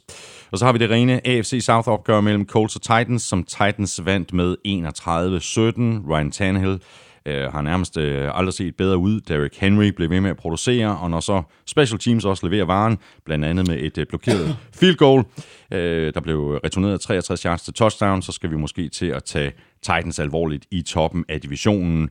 Kun en enkelt kamp bagefter Texans og øvrigt med tre sejre i træk. Ja, og som vi nævnte i toppen, øh, under Tannehill, 5 og 1. Ja. Så altså de øh, seks kampe, han har spillet, der har han vundet de fem. Og øh, det, er, det er en kamp, det her, hvor øh, Colts jo egentlig spiller en rigtig, rigtig fin kamp. Og det er helt lige ind til fjerde kvartal, og så øh, skruer Titans bissen på, laver to interceptions ja. i fjerde kvartal, og blokerer det her punt, du snakker om, og returnerer det hele vejen til touchdown, og lige pludselig så bliver det en, en forholdsvis komfortabel sejr. Øh, det, var- det var det ikke. Altså øh, papiret og resultatet lyver lidt, fordi det her, det var en, en meget, meget lige kamp, og Colts, altså øh, spiller jo egentlig ganske fornuftigt øh, hele vejen igennem, men, øh, men de her blokerede field goals, og der er øh, et eller to andre brændte spark. Jeg lige ved at sige, at han brænder fire spark i den her kamp, Vinatieri alt i alt. Han er tre, tre ud af fire brænder han. Han brænder tre ud af fire. Ja, Og, øh, De to af dem og- blev- og de blev, to, blokeret. Og de to af dem blev blokeret, ikke? Så altså, som jeg også skrev med momentometer, det næste spark, der kommer til at foregå ind i det, er, at øh, Vinatieri får sparket, fordi øh, det er ikke holdbart for dem, at han lige pludselig øh, ikke er... Øh, ikke blot, at han ikke er træfsikker længere, men at han får bl- blokeret et par spark. Ikke? Og så kan du sige, hvem er det? Øh, er det, er det? er det Cole Special Teams, der er noget galt med, eller er det Titans Special Teams, som er rigtig gode? Og der skal vi altså bare lige gå et par uger tilbage, for at se, at Titans besejrede Chiefs. Og hvad gjorde de på det? På to kæmpe store spil på field goal i fjerde kvartal også, hvor de også får blokeret et, øh, et spark der, ikke? Hvor, hvor, øh, hvor Chiefs jo kan gå ind og udligne, og det får de blokeret, det spark. Så øh, Titans Special Teams kan noget, og det er der, man skal aldrig tage fejl af, at et fodboldhold består af tre enheder, forsvar, angreb og special teams, og de her hold med gode special teams, de har altså bare en, en lille ekstra fordel. Så øh, Titans, et, øh, et godt coach-mandskab hele vejen rundt, og øh, har, har virkelig fået styr på sine tropper, Mike Rabel. Mm. Og hvis, øh, hvis Titans de vil, øh, de vil vinde øh, deres kampe, så skal de bare give bolden til Derrick Henry. Uh, han er svær at få ned, og sådan som han spiller i øjeblikket. Og jeg, jeg læste en statistik, og nu er du selvfølgelig, du ved, med, med de her amerikanske statistikker, det, mm. man kan altid vende og dreje dem, men altså, hvis Henry kommer over 100 yards, så vinder Titans. Uh, tre kampe i træk, over 100 yards, tre sejre. Titans er 8-0 når Henry er over 100 yards. Men det er så også gerne sådan, at hvis man så fører, så løber man bolden mere, og så får running backen lidt flere yards. Jo, men det er også faktisk et udtryk for, at, at uh, Titans her på det seneste uh, har stolet mere på, at Henry han kunne løfte den opgave, som han var sat, sat til, og uh, som de havde udset ham til inden sæsonen, fordi uh, det her smash and dash, som vi har sagt, eller exotic smash mouse, uh, som vi ikke har sagt længe, uh, er jo blevet mere smash end dash, og uh, det tror jeg, de lidt i starten af sæsonen, der tror jeg måske, at, at de missede lidt troen på, øh, at, at, at, at, at det faktisk var den retning, de skulle gå i. Mm. Men det er ligesom om her i de senere uger, at der er de igen begyndt at tro på Derrick Henry.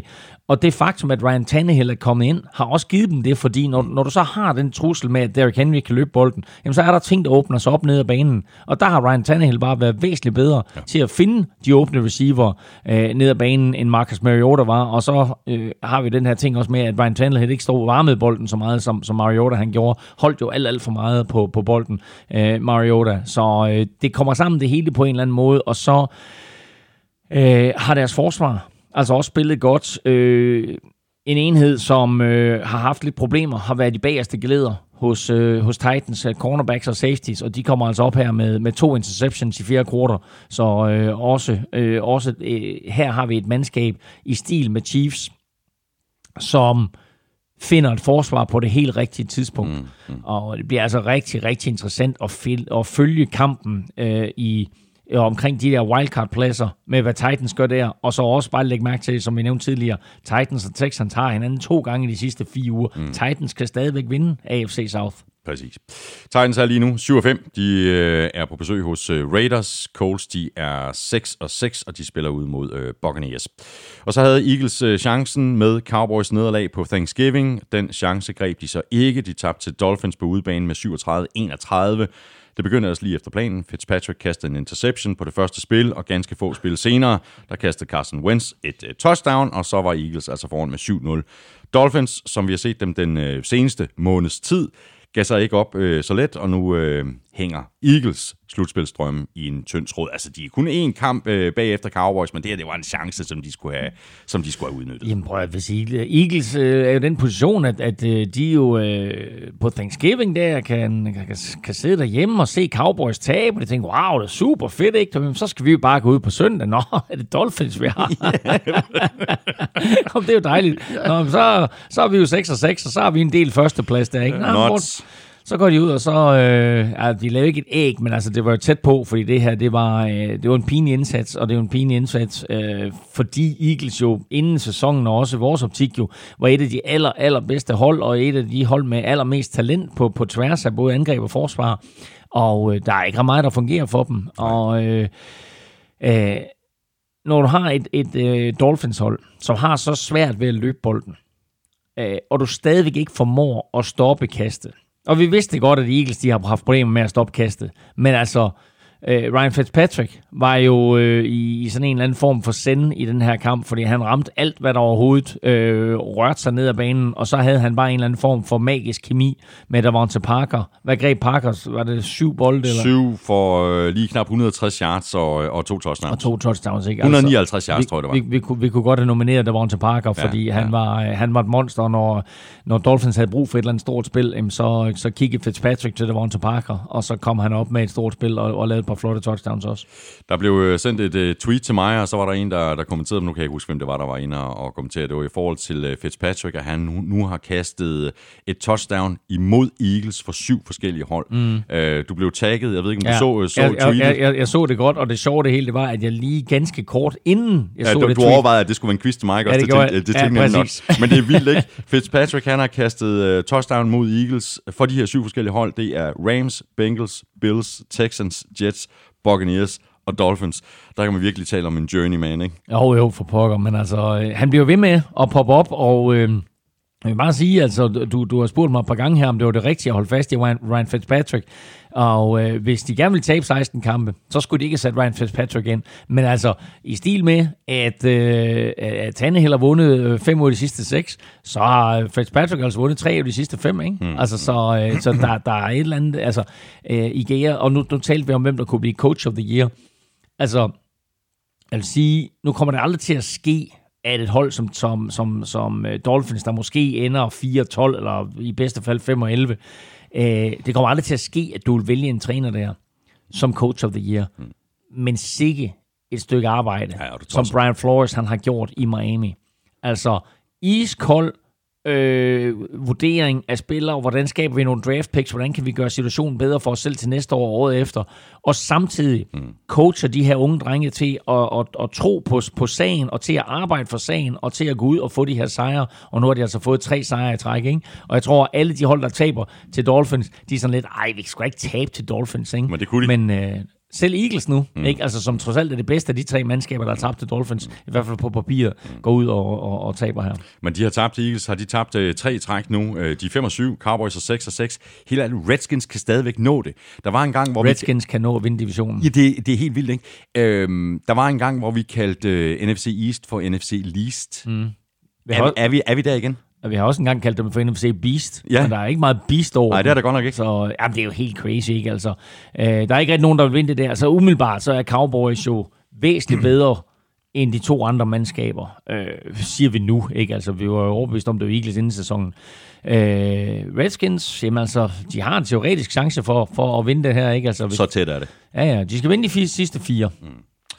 Dolphins, de er 3 og 9. Vi er nødt til lige at nævne, inden du runder af, vi er Yes. nødt til lige at nævne det der fuldstændig geniale trickspil, Kom. som, som, som Dolphins kommer med. Yes, jeg var bladret videre, men øh, Ja. ja. nap den.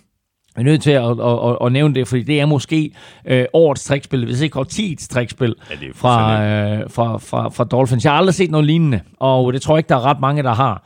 Øh, et helt igennem fantastisk spil, hvor de stiller op med... På øh, fjerde navn og en. på fjerde down og en. Det er fjerde down og en, det her.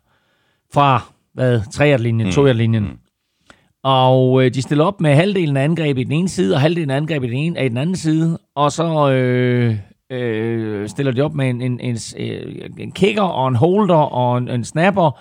Og Altså, det, det er ponderen, Matt Hack.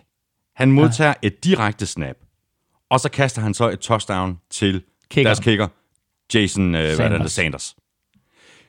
Fuldstændig vanvittigt øh, og man skal, spil. og man, man skal se det. Man skal se det, fordi det er så frækt lavet.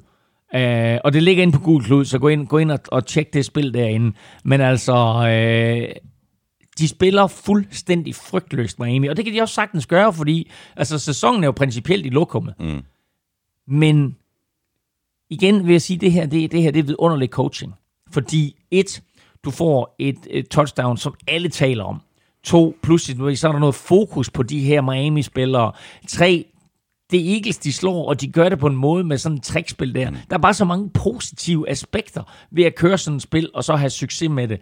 Så jeg tror, det her det er sådan en af de der små ting der, som der vil blive talt. Og jeg, altså nu her også, øh, til, i forbindelse med Super Bowl, så er der kommet det her, der hedder NFL Honors og så videre, som er sådan der award show. Og der kommer der også årets trickspil, øh, som bliver udvalgt, ikke? Øh, og det kunne sagtens blive det her, ikke? Det det og så vil Miami Dolphins jo faktisk blive nævnt på NFL Honors, ja, ja. hvor de ikke kommer til at blive nævnt i ret mange andre sammenhænge. Ja. Øh, og det, jeg, jeg, jeg synes bare, det er så fedt, at de kører sådan et spil.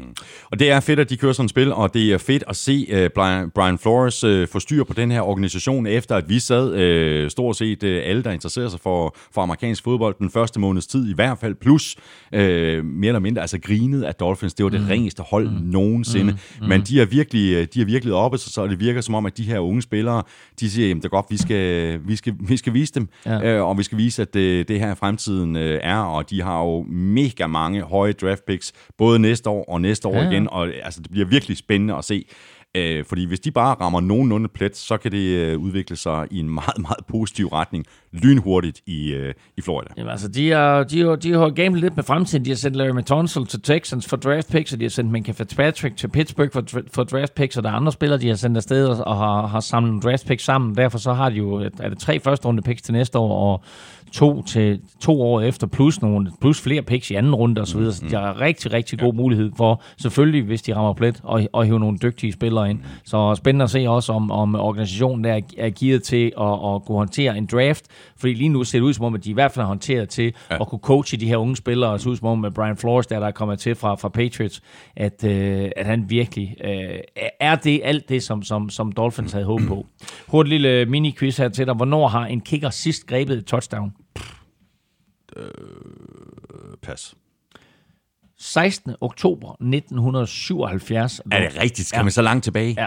16. oktober 1977, det var en kicker, der hed Jim Turner. Nå, god gammel Jim Turner. Præcis. Ja. Aldrig hørt om ham. Nej, eller ikke.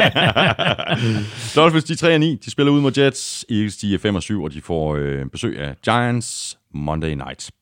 Og Giants havde det ikke øh, specielt nemt på hjemmebane mod Packers, øh, der skulle revanchere sig oven på nederlaget til 49ers, og det gjorde de i regn og havl og sne. De vandt på MetLife med 31-13, og så fik øh, Aaron Jones ret i det, han sagde før kampen. Gode hold taber ikke to kampe i træk. Og så kan man måske øh, tilføje lidt frægt, især ikke hvis man spiller mod en overkommelig modstander. Og det er Giants vel. En overkommelig modstander. Som så også havde taget vejret med fra hjem, altså fra hjembyen til, til, til New York, ikke? En lortevejr. Men, øh, og vi må bare igen tage hatten af for, for Aaron, øh, hvad hedder han, øh, Aaron Rodgers, fordi hans evne til at spille i dårligt vejr, og det er faktisk noget, som, som har kendetegnet alle dygtige Green Bay quarterbacks, enten det er Bart Starr, eller Brett Favre, eller Aaron Rodgers, deres evne til at spille i dårligt vejr, mm. er bare noget, som øh, sætter dem i en helt anden liga end deres modstandere Ja, han kaster altså fire touchdowns. kaster fire touchdowns i det her lortevejr, og du kan ikke se på ham, at det, øh, at det sneer, og det regner, og det havler, og så videre, øh, og der står en, en, en storm på tværs af banen der. Øh, imponerende indsats øh, af Aaron Rodgers, og jeg vil sige, øh, vi burde måske også nok have nomineret ham til, øh, til, til ugens spiller, det havde han da fortjent. Men øh, han spiller godt, og det gør den unge receiver Alan Lazard også, Præcis. som lidt er en Aaron Rodgers opfindelse. Mm. Fordi Alan Lazard, han sådan løb rundt på træningsbanen og var ikke rigtig en del af holdet, og så sådan for er det 6 eller 8, 8 uger siden, så sagde Aaron Rodgers lige til trænerstaben, jeg kan faktisk godt lide at kaste ham der. Og de nappede ham Packers, for jeg mener fra Jaguars practice squad sidste år. Det tror jeg, du har ret i. Ja. ja. Og øh, den kemi, der er mellem Rodgers og, Lazard til træning, den viser sig også her. Han griber godt nok kun tre bolde, men alle tre bolde er over 20 yards. Det er og, 100, øh, 103 yards i Præcis. alt. Ja. Og, øh, og har også en touchdown. Uh, ja, 103 yards på tre catches, ja, det, er, det, er det er okay. meget, meget godt gennemsnit. Ikke? Ja, uh, og uh, det eneste negative, der er overhovedet at sige om, om den her uh, indsats på angrebet fra, fra Packers, det er, at Aaron Jones igen ikke rigtig fik nok ud af det. Og ja, øh, Packers har nogle skader på den offensive linje, som de kæmper lidt med, men altså, jeg tror, han holdt et snit på 1,3 yards per gang, han løb bolden Aaron Jones. Vi har jo set nogle fantastiske kampe fra ham i årets løb, men han skal være lidt mere konstant, og den offensive linje skal være lidt mere konstant i deres spil. Øh, fordi øh, hvis, øh, hvis Packers de skal langt, så kan de ikke lægge det hele på, på Aaron Rodgers' arm, selvom når man ser ham spille på den måde, som han gjorde i søndag, så kunne man godt sige, at så er alt andet jo lige meget. Mm. Men øh, der, der, der, der skal lidt mere til. Mm. Der skal også lidt mere tal, hvis, øh, til, hvis vi kigger på Giants, øh, det her mandskab. Altså, øh, det er meget lidt øh, konstant. Daniel Jones er også ustabil. Øh, 20 af 37 for 240 yards, et touchdown, tre interceptions. Han er nu op på 11 interceptions for sæsonen. Saquon Barkley, hvorfor lukker de ikke ham ned? Mm. Han ser helt åbenlyst ud mm. til stadigvæk at døje med den her ankelskade. Ved du hvad, i 2 og 10 uh, Giants, luk nu bare ned for Saquon Barkley, så han bliver fuldstændig klar til 2020-sæsonen. Ja, men øh, du har en lille udfordring, og det er, at øh, nu er der nogle træner, der godt kan begynde at værke, at øh, sædet brænder under dem. Og øh, Fritz's søn, han er en af dem. Øh, så øh, Pat Shermer, der, han, øh, han er godt klar over, at det her det er ved at være enden på et meget, meget kort ophold i New York Giants. Han havde ikke regnet med, at det kun skulle vare i to år, men øh, den måde, de har spillet på, og det faktum, at de nu har tabt af det seks kampe i træk, det er, øh, det, det, det, det er ikke godt nok øh, med... Øh, altså, trods alt en hel del talent. Der er ting, der sagtens kunne være bedre på det her hold, men altså, der er en hel del talent på det her mandskab, og det, de, de skal ikke være 2 og 10 på nuværende tidspunkt. Øh, sådan er det bare. Øh, så øh, ja, det, er, er det faktisk er det ikke otte kampe, de har tabt i træk. Er det, det er deroppe i den, det, det, det, den rang. Det kan, jeg den det, kan jeg, ikke- det kan jeg ikke huske, men det, det er Øhm, rigtig mange kampe i Det er en træk. hel del kampe i træk. Um, og, øh, og, og derfor så er han godt klar over, Pat Shermer, at det her det er ved at være, være sidste udkald, og, og det er også grunden til, tror jeg, at han ikke lukker Saquon Barkley ned. Øhm, store udfordringer på forsvaret, mm. øh, Giants, øh, og det var ikke kun fordi de mødte Aaron Rodgers, de er det. De er faktisk ikke et, et, et, et særligt godt forsvar. Øh, Daniel Jones, siger du, øh, er ustabil, og det er han. Han, han åbner som lyn og torden. Øh, første drive, der, der rammer han på, øh, på 6 ud af 8 kast. 61 yards og ender med et touchdown-kast til, til Sterling Shepard. Øh, og bum, så tænker man, hold da op, så ikke en start. Mm. Øh, så læg mærke til, at han har 6 ud af 8 på første drive. Resten af dagen, der går, der går han 14 for 31. 179 yards mm. og tre interceptions. Mm. Så øh, god start. Meget, meget skidt afslutning. Ja. Og Giants, de er altså 2-10. De skal til uh, Philadelphia spille mod Eagles Monday Night. Packers, de er 9-3, og de spiller hjemme mod Redskins. Så er vi nået frem til det rene NFC Vest-opgør mellem Cardinals og Rams. Vi havde begge to valgt Cardinals i picks, sådan skulle det ikke gå. Rams så fuldstændig forandret ud og pillede Cardinals fra hinanden på udebane med en 34-7 sejr. Rams førte med øh, 20-0 ved pausen, og sejren har garanteret lunet rimelig godt i øh, LA og omegn efter forrige uges ydmygende nederlag på hjemmebane til Ravens. Ja, og øh, altså, nu kan det godt være, at det var en billig baggrund at brillere på imod et Cardinals-mandskab, som så ud som om, at de har taget sig en ekstra fri uge. Men hvis det her det er det reelle udtryk for, hvordan Rams de kommer til at spille i december fremadrettet, mm-hmm. så siger jeg bare, NFC beware. Mm-hmm. Fordi det der, det kan blive meget, meget interessant. Det er jo fuldstændig forandret hold. Hvis Rams de spiller på den måde der, ja, ja. så, så, altså, så er det lige meget, om du hedder Fort Niners, eller Seahawks, eller Vikings, eller hvad du hedder. Så er du i problemer. Uh, men altså igen, lad os nu lige se dem, fordi Rams har Seahawks i weekenden. Og nu går de ind og lammetæver Cardinals.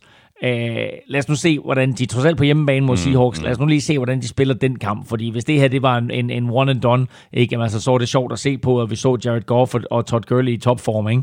men lad os nu se dem mod et ordentligt Og Robert som, Woods i topform. Robert Woods, hans bedste kamp, jeg tror faktisk hans bedste kamp overhovedet som, som Rams spiller, i hvert fald hans bedste kamp i år. Mm. Og øhm, hvis, øhm, hvis de kan gøre det samme mod Seahawks på søndag, så har vi lige pludselig en helt ny situation i NFC. Vikings selvfølgelig kun en enkelt kamp øh, foran, en enkelt sejr foran i kampen om slutspilspladser, så de er selvfølgelig lidt udfordret af, hvis, hvis Rams de pludselig begynder mm. at, at, at, spille på den her måde, så kan det godt være, at Vikings de helt misser slutspillet, og øh, Seahawks mm. og, og Fort Niners er selvfølgelig forholdsvis sikre på at komme i slutspillet, selvom de matematisk stadigvæk kan miste det, så kommer det ikke til at ske, men som vi ridsede op i toppen af, af udsendelsen, starten af udsendelsen, så kunne vi få en situation, der hedder Fort Niners, Seahawks og Rams. Alle tre går videre. Ja, ja.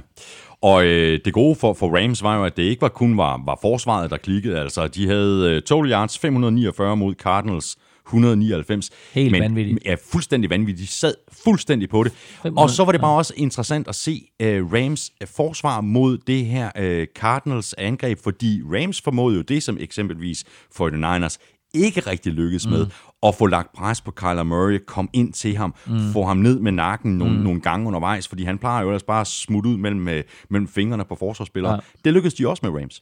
Ja, det gjorde de af flere årsager. Altså et, fordi øh, Cardinals egentlig har haft et, et forholdsvis fornuftigt løbeangreb hele sæsonen. Der var, de kunne overhovedet ikke løbe bolden i den her kamp. Øh, og det betød så, at når han lavede de der finder, Kyler Murray, jamen så tog forsvaret det ikke helt alvorligt. Og det er jo godt for en fyr som Aaron Donald, ja. og, og hvem de ellers har løbende inde på den der defensive linje. Så Aaron Donald, han, øh, han, han spolerede mange af de ting, som Cardinals de forsøgte at gøre. Og det er ikke altid, det var Aaron Donald, der lavede spillet, men så var der andre, der lavede spillet. Men Aaron Donald var selvfølgelig en stor faktor, som han altid er, når, når han er i spilhumør. Mm. Øh, eller, og det er han nærmest altid. Jeg har aldrig set ham ikke være i spilhumør. Han spiller jo rimelig suverænt. Øh, men, men i og med, at de ikke kunne løbe bolden, så blev alt bare svært for Kyler Murray. Og så må vi sige, vi vidste godt, at Cardinals offensive line har behov for hjælp.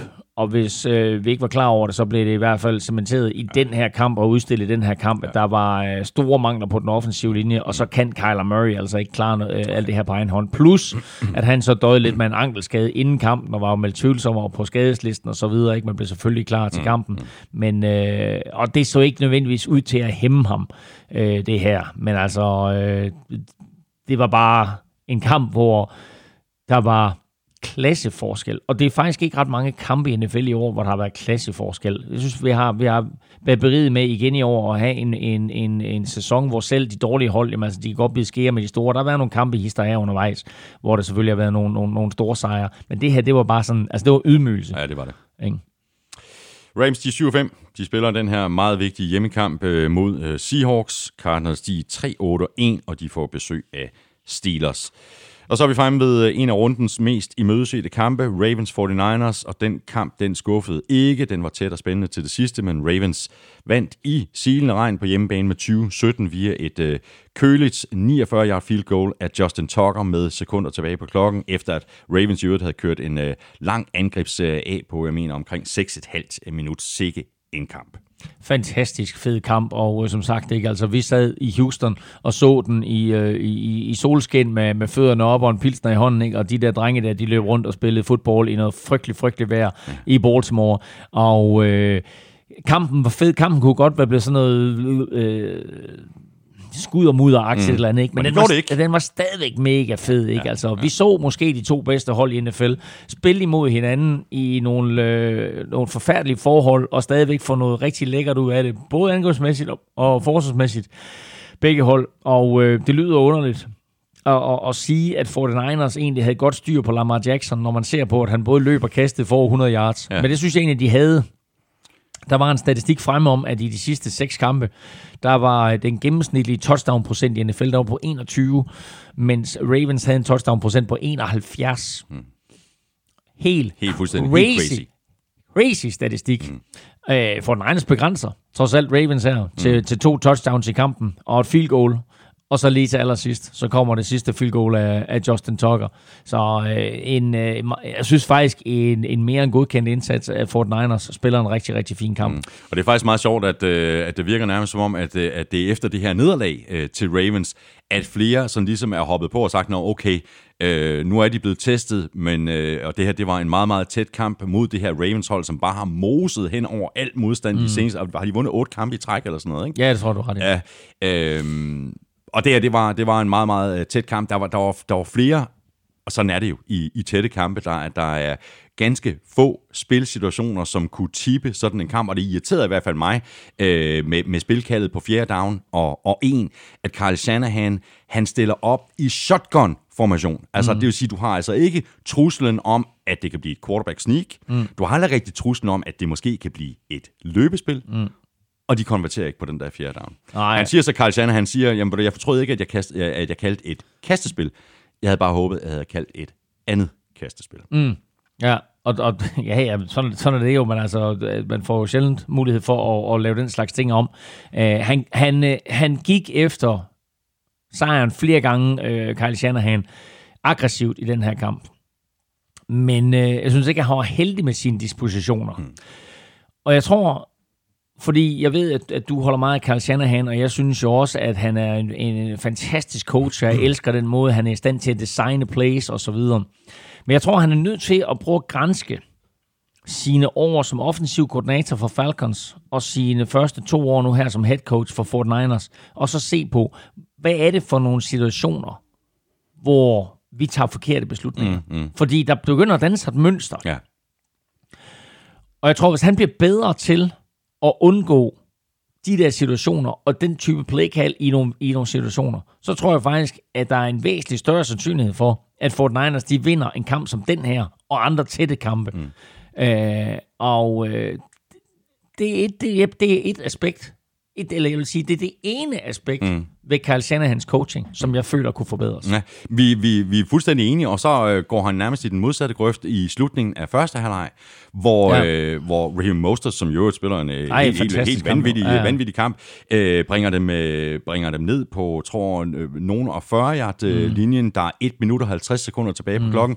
Og så er det ret tydeligt, at Carl Shanahan siger, okay, ved du hvad, øh, Lamar Jackson og Ravens, de skal i hvert fald ikke have bolden tilbage, så nu, øh, nu brænder vi noget tid af, og så videre. Og så lykkes det alligevel ikke helt øh, at, at komme frem øh, i, i en situation, hvor Robbie Gold, som lige er kommet tilbage fra skade, han kan gå ind og sætte den her, jeg tror, det bliver det 51 Ja, det forsøg, og det bliver lige, øh, den bliver lige rørt på vejen. Ja. De misser øh, de der tre point lige før, før pausen.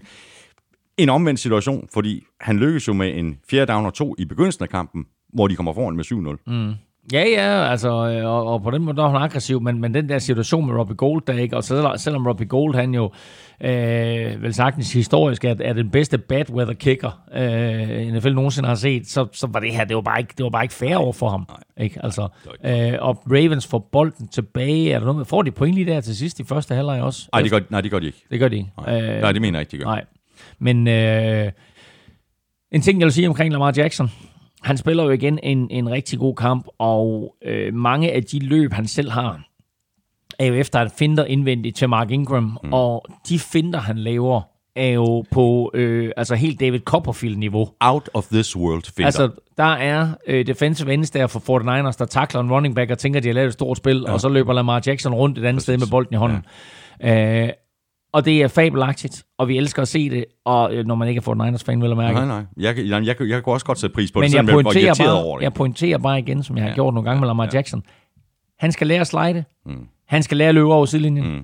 Og der, hvor han fumbler, som rent faktisk er grunden til, at den her kamp bliver tæt, fordi hvis han ikke fumbler der, så går Ravens ned og scorer touchdown, og så ender det her med en sejr på måske 10 point til Ravens. Nu fumbler han der, får Niners får bolden tilbage, får udlignet til 17-17 og så videre. Men den fumble, den behøver ikke at ske, fordi han tænker, jeg skal skabe noget mere. Mm. Han har første down. Mm. Han har løbet for 12-14 yards på det tidspunkt, hvis ikke mere. Slide, bum, tilbage i hotlen. Et, du undgår en skade. To, du undgår øh, et, et hit, som du, du, altså, du behøver ikke at tage det hit. Og tre, du undgår den der fumble, mm. som jo kunne have kostet dem sejren. Mm. Nu øh, har de så Justin Tucker, øh, som er sikkerheden selv, uanset øh, hver vind, indendørs, udendørs, whatever. Han rammer bare på alt. Det gør han lige præcis. To quarterback øh, fumbles var der i den her kamp. Begge to øh, fuldstændig unødvendige.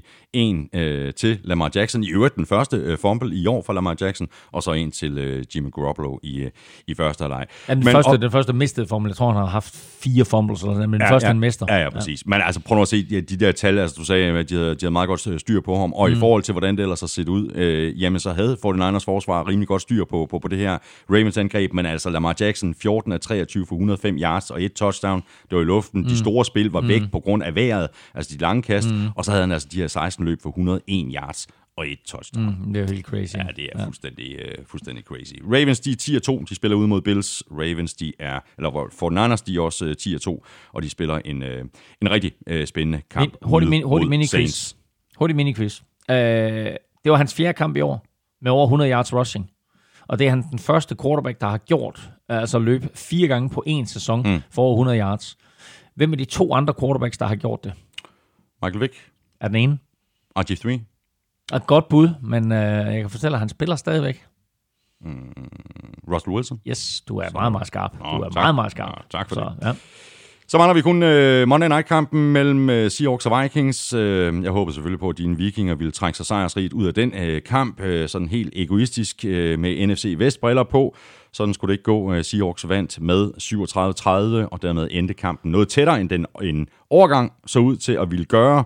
Seahawks var bagud med 7 ved pausen, scorede så 24 point i træk blandt andet på baggrund af to turnovers og en øh, måske knap så heldig aktion fra Xavier Rhodes, som jeg ellers øh, øh, synes er en, øh, en fremragende spiller. Og så kom Vikings så igen og scorede øh, 14 point i træk, øh, blandt andet på baggrund af en turnover, forceret af Rhodes, så vidt jeg husker. Jeg er bare i tvivl, siger det ender 37-30, det kan jeg ikke forstå. Det står 7-7 i anden kvartal, og 10-3 til Vikings i tredje, anden kvartal, og 13-10 til Vikings i fjerde kvartal. Men så Vikings vandt, eller hvad? Ja, Fedt. Havde det ikke været for den der Så skide... for- så- det ikke- havde så for Niners der første- første- stadig skide første tredje kvartal, så havde de 17-0 taber Vikings tredje kvartal. Og det er, øh, det, er en, det er en kvartal, der gør ondt på dem, fordi øh, de har tre drives, de punter en gang, og de har to turnovers øh, på de to andre drives, ja. og på den ene turnover, der bliver både Dalvin Cook og Stefan Diggs skadet ja. på samme play. Ja. Der, øh, der, der, der, det gjorde ondt i mit lille hjerte. Uh, vi fandt en uh, Minnesota Vikings uh, sportsbar i, i Houston og uh, kom derned med uh, 70 danskere mm. og så uh, de der 20 Vikings fans, der var der de var sådan lidt, uh, who, who, who are these people? men, uh, men fantastisk oplevelse og uh, en, uh, en super fed kamp. Uh, og havde det ikke lige været for den der tredje kvartal der, så havde Vikings også trukket sig sejrsrigt ud, men altså en kamp består af fire quarters, og uh, jeg vil sige det på den måde, at Seahawks har noget, noget helt, helt unikt, det ved vi, i Russell Wilson, men de har også evnen til at vinde tætte kampe. Ja, de, de, om, de er de modsatte af Chargers. Den her sæson for Ja. Seahawks, Ja. det, er, det, er, det, er, det er det modsatte af Chargers. Ikke? De Det- vinder alle de ja. her tætte kampe. Øh, og det er jo ikke kun øh, noget, vi sidder og siger her. De har vundet, de er 10 og 2. Mm. De har en plus-minus forskel i score på 36. 36 pluspoint. Alle der sejre på nær en enkelt er inden for én scoring. Ja. Øhm, hvis du sammenligner med de andre hold, der er 10 og 2, så har de alle sammen sådan 150 eller 160 eller 170 point Ja. i plus. Ja. Øh, Seahawks har 36. Og det er jo enormt positivt. Det vil sige, det, det, det vil sige de kunne principielt sagtens være 8 og 4 eller et eller andet. Ikke? Men nu er det 10 og 2, og det viser alt om, hvor dygtig Russell Wilson er til at vinde kampe. Det viser alt om, hvor dygtig Pete Carroll Præcis. er til at vinde kampe. Ja. Og det viser bare noget om, at de, især på hjemmebane, bare er meget, meget svære at spille mod. Og så er det lige meget, om de vinder 17-14, eller de skal ud i sådan en shootout som den Ja, ja, ja, her, ja, ja. hvor det egentlig står 34-30, Ja, om de skal og, og, og, De er og så sparker de field goal til ja. sidst. Ikke? De vinder på den måde, der er behov for. Det kan være, det kan være få point, det kan være mange mm, point, det kan mm, være overtid, som du siger. Øh, det kan være med angreb, det kan være med Russell Wilsons arm. Eller som i den her kamp, hvor de pludselig siger, fuck it, vi løber bolden. Mm, mm. Og så løber de bolden 218 yards imod Vikings forsvar, som ellers har været et af de allerbedste i år mod løb. Det her, det var det meste, 218 yards, det var det meste, øh, det var de fleste yards, Vikings havde tilladt på jorden siden 2006. Ja. Og det er jo og på ingen måde det, Mike Zimmer han ønsker at et, et forsvar, som han jo bruger Nej. både masser af tid og energi og penge og draft picks på. Og fordelt næsten ligeligt øh, mellem øh, Chris Carson og Rashad Penny. De har øh, nogenlunde øh, samme antal yards, 107 og, og 102 yards. Nu sagde du lige det her, Elming, det her øh, med, at en øh, fodboldkamp var fire quarters. Det er fuldstændig korrekt.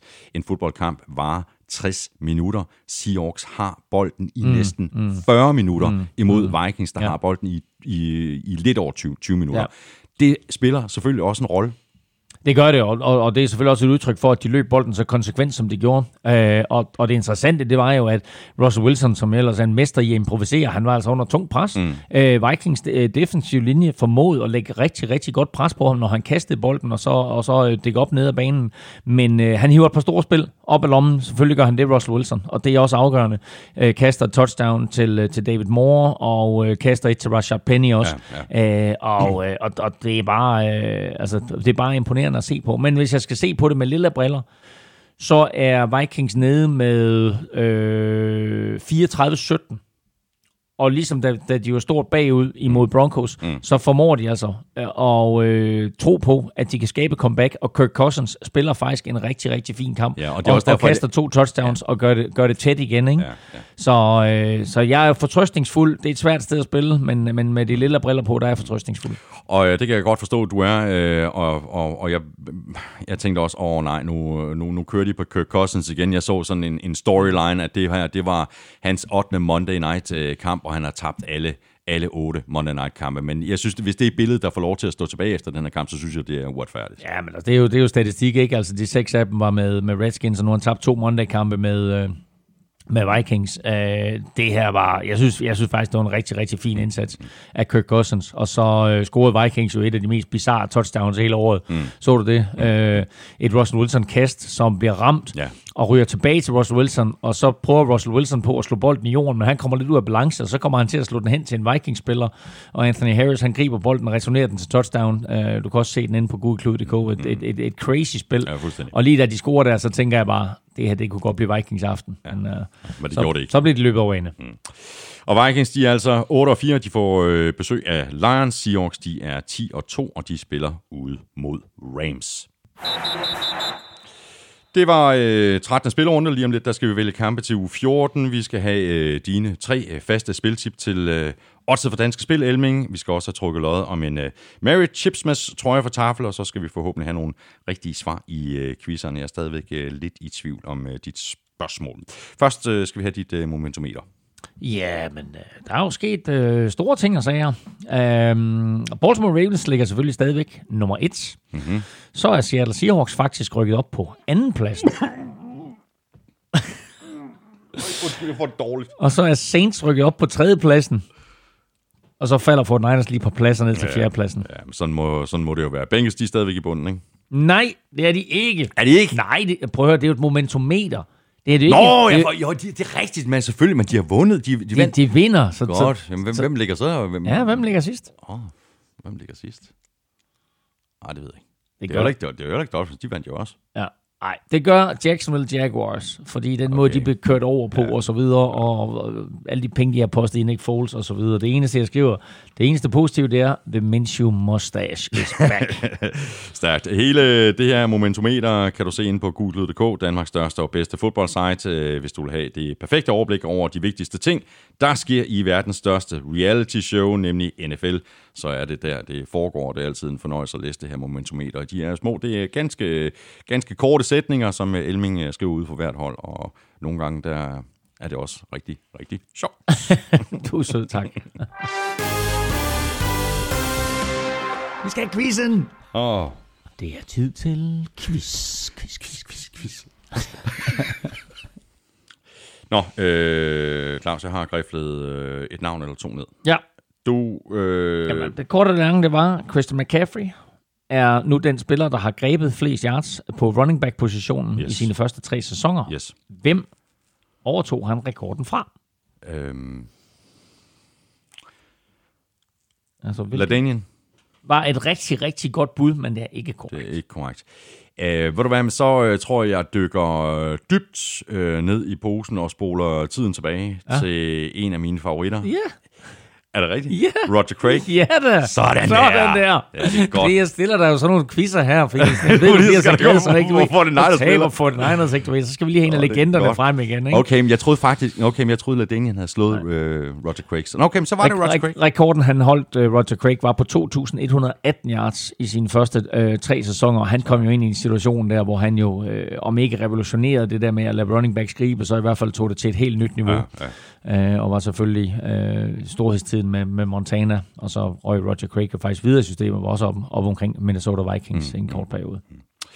Så har vi det quizzen øh, fra Søren Armstrong.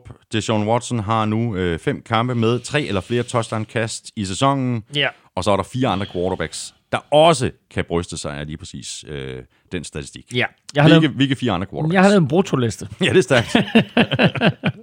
Uh, På cirka 32. Nej, 57, 57 faktisk. Jeg tror, Okay, ja. ja. hvad, hvad, jeg har lige skrevet ned. Hvad var det, jeg skrev her? Jeg skrev øh, med, de, da, da, da, da, med Lions, David Blau og Broncos øh, rookie øh, Drew, Bl- øh, Drew Lock, der er vi nu oppe på 53 startende quarterbacks i NFL i år. 53 startende vildt, quarterbacks det vildt, i år. Jo. Uh, nej, jeg havde en brutoliste, og så håber jeg på, at uh, de fire navne, de er mellem de her seks. Så den hedder Aaron Rodgers, Lamar Jackson, Dak Prescott, Matt Ryan, James Winston og Kirk Cousins. Nej. altså, nogle af dem er der. Okay, okay, så jeg siger Lamar Jackson. Det er fuldstændig korrekt. Godt, det var en. Yes. Så siger jeg Dak Prescott. Det er korrekt. Godt. Så siger jeg Matt Ryan. Men det forstår jeg ikke, hvorfor du siger. Fordi det passer ikke. Jeg gør det ikke. Nå, okay, jeg troede simpelthen, at han havde... Øh... Ja. Nå, så siger jeg Kirk Cousins. Det er heller ikke korrekt. Nå. Nej, det er heller ikke. Og så siger jeg Aaron Rodgers. Nej, Nej, det er jo det, jeg siger. Hold så, så siger James Winston. Nej, det er ikke interceptions. Jamen, jeg tror bare, han har Det er kastet touchdowns. Jamen, det ved jeg godt, men jeg synes bare, du ved, nogle gange, så kaster han tre interceptions, så kaster han også tre Jamen, touchdowns. det er også rigtigt, men er heller ikke ham. Så de eneste to, jeg havde rigtigt, det var, det var Lamar, Det var Lamar Jackson. Jackson og Dak Prescott. Men det er to ud af Og- fire, det er da også meget fint. Og? Aaron Rodgers er der ikke på. Nej. Men prøv nu at høre her. Øhm, der er sådan en forholdsvis ung quarterback, mm. der har gjort det rigtig, rigtig godt. Mm. Og som har imponeret alt og alt. Mm. Og som så ikke måske havde de seneste par kampe, han har også været lidt skadet og sådan noget. Men han... Kyler Murray. Nej.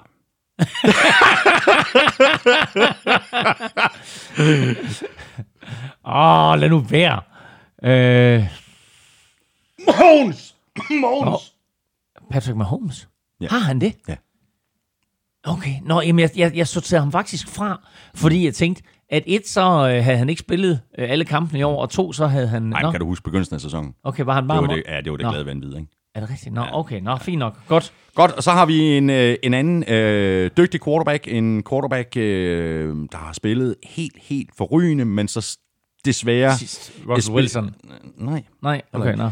han spiller også forrygende. Mm. Øhm, han er skadet nu, og han spiller på et hold, som det ikke er gået så forfærdeligt godt for. Det er et hold, du kender meget godt. NFC North. Matthew, Nå, Matthew Stafford. Matthew Stafford. Wow, nå. Okay, ja, ja, selvfølgelig, okay. Han var forrygende i starten af sæsonen. Nå, okay. Jamen, det var, jamen, det var to ud af fire, det vel også godt nok, er det ikke? Jo, det er da kanon. det er sgu det er kanon, mand.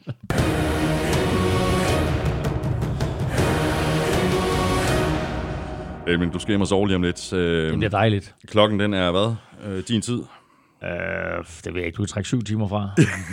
Præcis. Og du har ikke rigtig, du har ikke rigtig sovet på vej Nej, ikke- ikke så meget. Nej, godt. Men ved du hvad, du har, øh, du har tre øh, ja. rigtig gode øh, betting forslag. Ja. Money in the Bank, ugens bedste bet og ugens overraskelse. Ja. Og øh, jeg lægger ud med noget så usædvanligt, som at jeg faktisk øh, vælger at satse lidt penge på de lille helte i den her uge. Så jeg tror, Minnesota Vikings, de besejrer Detroit Lions. Og øh, det er ugens øh, Money in the Bank, og det er der selvfølgelig kun odds 1,12 for. Men Mm. kan Vikings vinde med et touchdown, så stiger det odds altså til 1,38. Glimrende odds. Ugens bedste bet. Uh, Atlanta Falcons hjemme imod Carolina Panthers. Uh. Og uh, Atlanta er favorit til 1,67. Ja.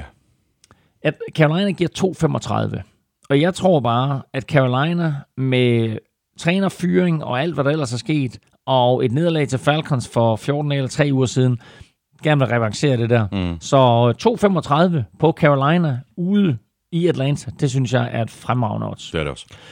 Og så kommer her ugens overraskelse. Og øh, jeg ved godt, det er et long shot, men oddset er simpelthen for godt til ikke at spille. Mm. Green Bay Packers hjemme imod Washington Redskins. Og ja, selvfølgelig vinder Green Bay Packers den kamp. Ja, det Men- tror jeg også, det gør. Men Washington Redskins giver odds 7,20 igen. Mm-hmm. Og jeg siger bare lige, den måde Redskins spillede på i weekenden, og den måde, de har spillet på under Bill Callahan, hvor de siger, vi løber bolden, og vi bliver ved med at løbe bolden.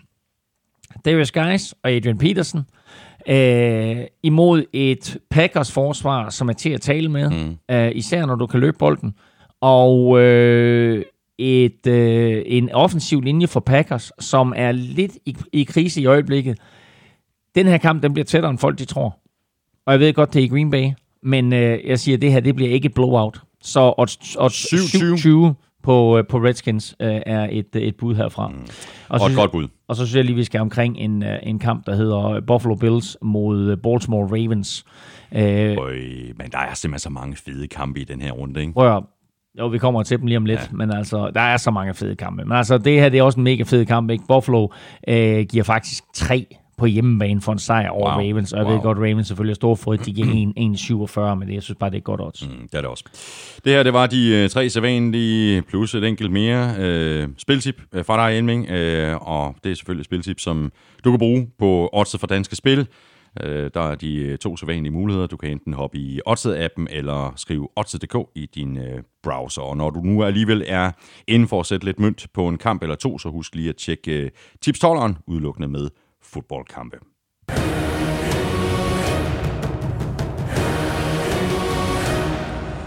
skal vi sætte vores øh, picks til 14. spillerunde. Først der skal vi lige have den øh, sædvanlige opdatering fra The Statman, Lukas Willumsen, der har opfordret mig til at lægge ud med et lille lydklip fra sidste uge. Det kommer her. Åh, jamen altså, jeg er jo så langt bagefter, så jeg burde jo, øh, jeg burde jo tage en chance her, men øh, selvom jeg godt kan se Lions overraske, så tror jeg på Bears. Godt, jamen, øh, skal jeg, så, så siger jeg Lions. Fedt. Ikke rigtigt? Det, tager, tager du Lions? Ja, hvad er jeg foran med? 11 eller sådan noget? 100? 100? Nå, øh, 100. Nå, men nu skal du høre øh, det, som Lukas han skriver her. Efter en stor sejr sidste uge og en uhørt stor føring i picks, så valgte Thomas at smide sine picks om sig med en skødesløshed, der mest af alt mindede om at se Philip Rivers gå dybt. det var Claus ikke sent til at udnytte, og han tog således en øh, flot 10-7 sejr i denne runde. Det bringer Thomas' forspring ned på 123-115 med fire runder igen af grundspillet. Det blev en øh, dyr runde for Thomas på flere fronter, da den øh, famøse score fra 2017 er ved at forsvinde ud i horisonten. Thomas skal nu op og snitte 12,5 rigtige per runde for at nå rekorden. I den her uge kan Thomas glæde sig over, at han nu har ramt rigtigt i Broncos seneste syv kampe. Ugen byder desuden på et NFC North divisionsopgør mellem Vikings og Lions, og Thomas har faktisk kun ramt rigtigt i et af de seneste ni divisionsopgør i NFC North. Det er ikke, øh, det er ikke videre wow. Imponerende. For Claus kan hans øh, pick i dette opgør gå i øh, begge retninger, fordi han har ramt udfaldet af samtlige Vikings hjemmekampe i denne sæson, men blot ramt udfaldet af en af Lions seneste syv udkampe. Så blev vi så kloge. Lad os bare øh, hit it. Øh, Vi lægger ud med øh, Bears Cowboys. Det er torsdagskampen, Det er nemlig. og øh, det er en stor kamp. Det er en vigtig kamp for Ja, begge er mandskaber. tosset, Hvis? Bears taber, så er de ude. Øh, og øh, hvis Cowboys taber, så, øh, så øjner, eller så lugter Philadelphia blod igen igen. Mm. Men øh, jeg siger Cowboys. Jeg har også Cowboys. Falcons Panthers. øh, spændende kamp. Jeg siger Panthers. Jeg siger Falcons. Altså meget tvivl. Buccaneers Colts. Øh, siger Bucks. gør du det? Ja. Jeg siger Colts. Okay, interesting. Jets Dolphins. Bedst som man lige tror, at man har styr på holdene, så mm. har man det ikke alligevel. Nej, Men Jeg går lige med hjemmeholdet. Jeg går med Jets. jeg går også med Jets. Saints 49ers. Og så får den Niners fan. Jeg siger 49ers. Gør du det? Ja, det gør jeg. Wow. Og, og, og, og, Okay. nej, hvor ved du, okay, det er i Domen, det er New Orleans, det er et svært sted at spille, Ja. ja. men det her 49ers forsvar Jeg er står, enig. og står meget, meget bedre til det her Drew Brees Ja. ja. angreb end, end øh, til Lamar Jackson. Jeg er helt enig. Jeg er helt enig. Men øh, jeg har faktisk, jeg har, stå, jeg har Saints stående her, men jeg er det meget kan jeg godt forstå. Ja, meget i tvivl. Det er en spændende kamp. Ja, det er en super spændende kamp. Men øh, jeg siger Saints. Godt. Vikings, Lions, Vikings. Vikings. Texans, Broncos, Texans. Texans. Bills, Ravens, også i tvivl, men jeg siger Ravens. Jeg går med favoritterne. Gør du det? Ja. Jeg går også med Ravens. Browns, Bengals, Browns. Browns. Packers, Redskins, Packers. Packers. Jaguars, Chargers, Jaguars. Hvorfor tager du Jaguars? Fordi jeg er stoppet helt officielt med at tro på Chargers. Ja, men jeg har også taget Jaguars. Har vi uh, Cardinals, Steelers, Steelers. Steelers. Raiders, Titans, Titans. Titans. Patriots, Chiefs, Chiefs. Chiefs. Er det rigtigt? Mm. Spændende. Rams, Seahawks. Jeg siger Seahawks. Jeg tror, altså... Jeg har også Seahawks. Altså, jeg har også Seahawks. Jeg, jeg, nu, Jeg skal- nu har vi set skal- Rams skal- øh, give den gas i en kamp. Ikke? Nu, vi skal, vi skal se det to gange. Ikke? Godt, vi, vi er enige om Seahawks. Ja. Øh, så har vi sidste kamp, Eagles-Giants. Den må Eagles simpelthen vinde. Monday night, altså... Ja. Hvis de, ikke gør, hvis de ikke vinder over Giants, så, De skal så skal de jo heller ikke. Ja, Vi siger Eagles. Ja. Så mangler vi bare at trække lod om en uh, Matty Chipsmas trøje fra Tafel blandt alle, der støtter os på uh, tier.dk. Og uh, Elming, det er jo dig, der er the real lykken skud ind. Jamen, jeg stikker hånden i sækken endnu en gang her, og jeg trækker en op. Og der er støtte med 10 kroner på tier.dk, og det er Jesper Mosegård. Stort øh, tak til dig, Jesper Mosegaard, for støtten, og stort tillykke. Jeg sender dig en øh, mail senere i dag, og når jeg så har fået din øh, postadresse retur, så sender jeg den videre til MVP Christina på tafel.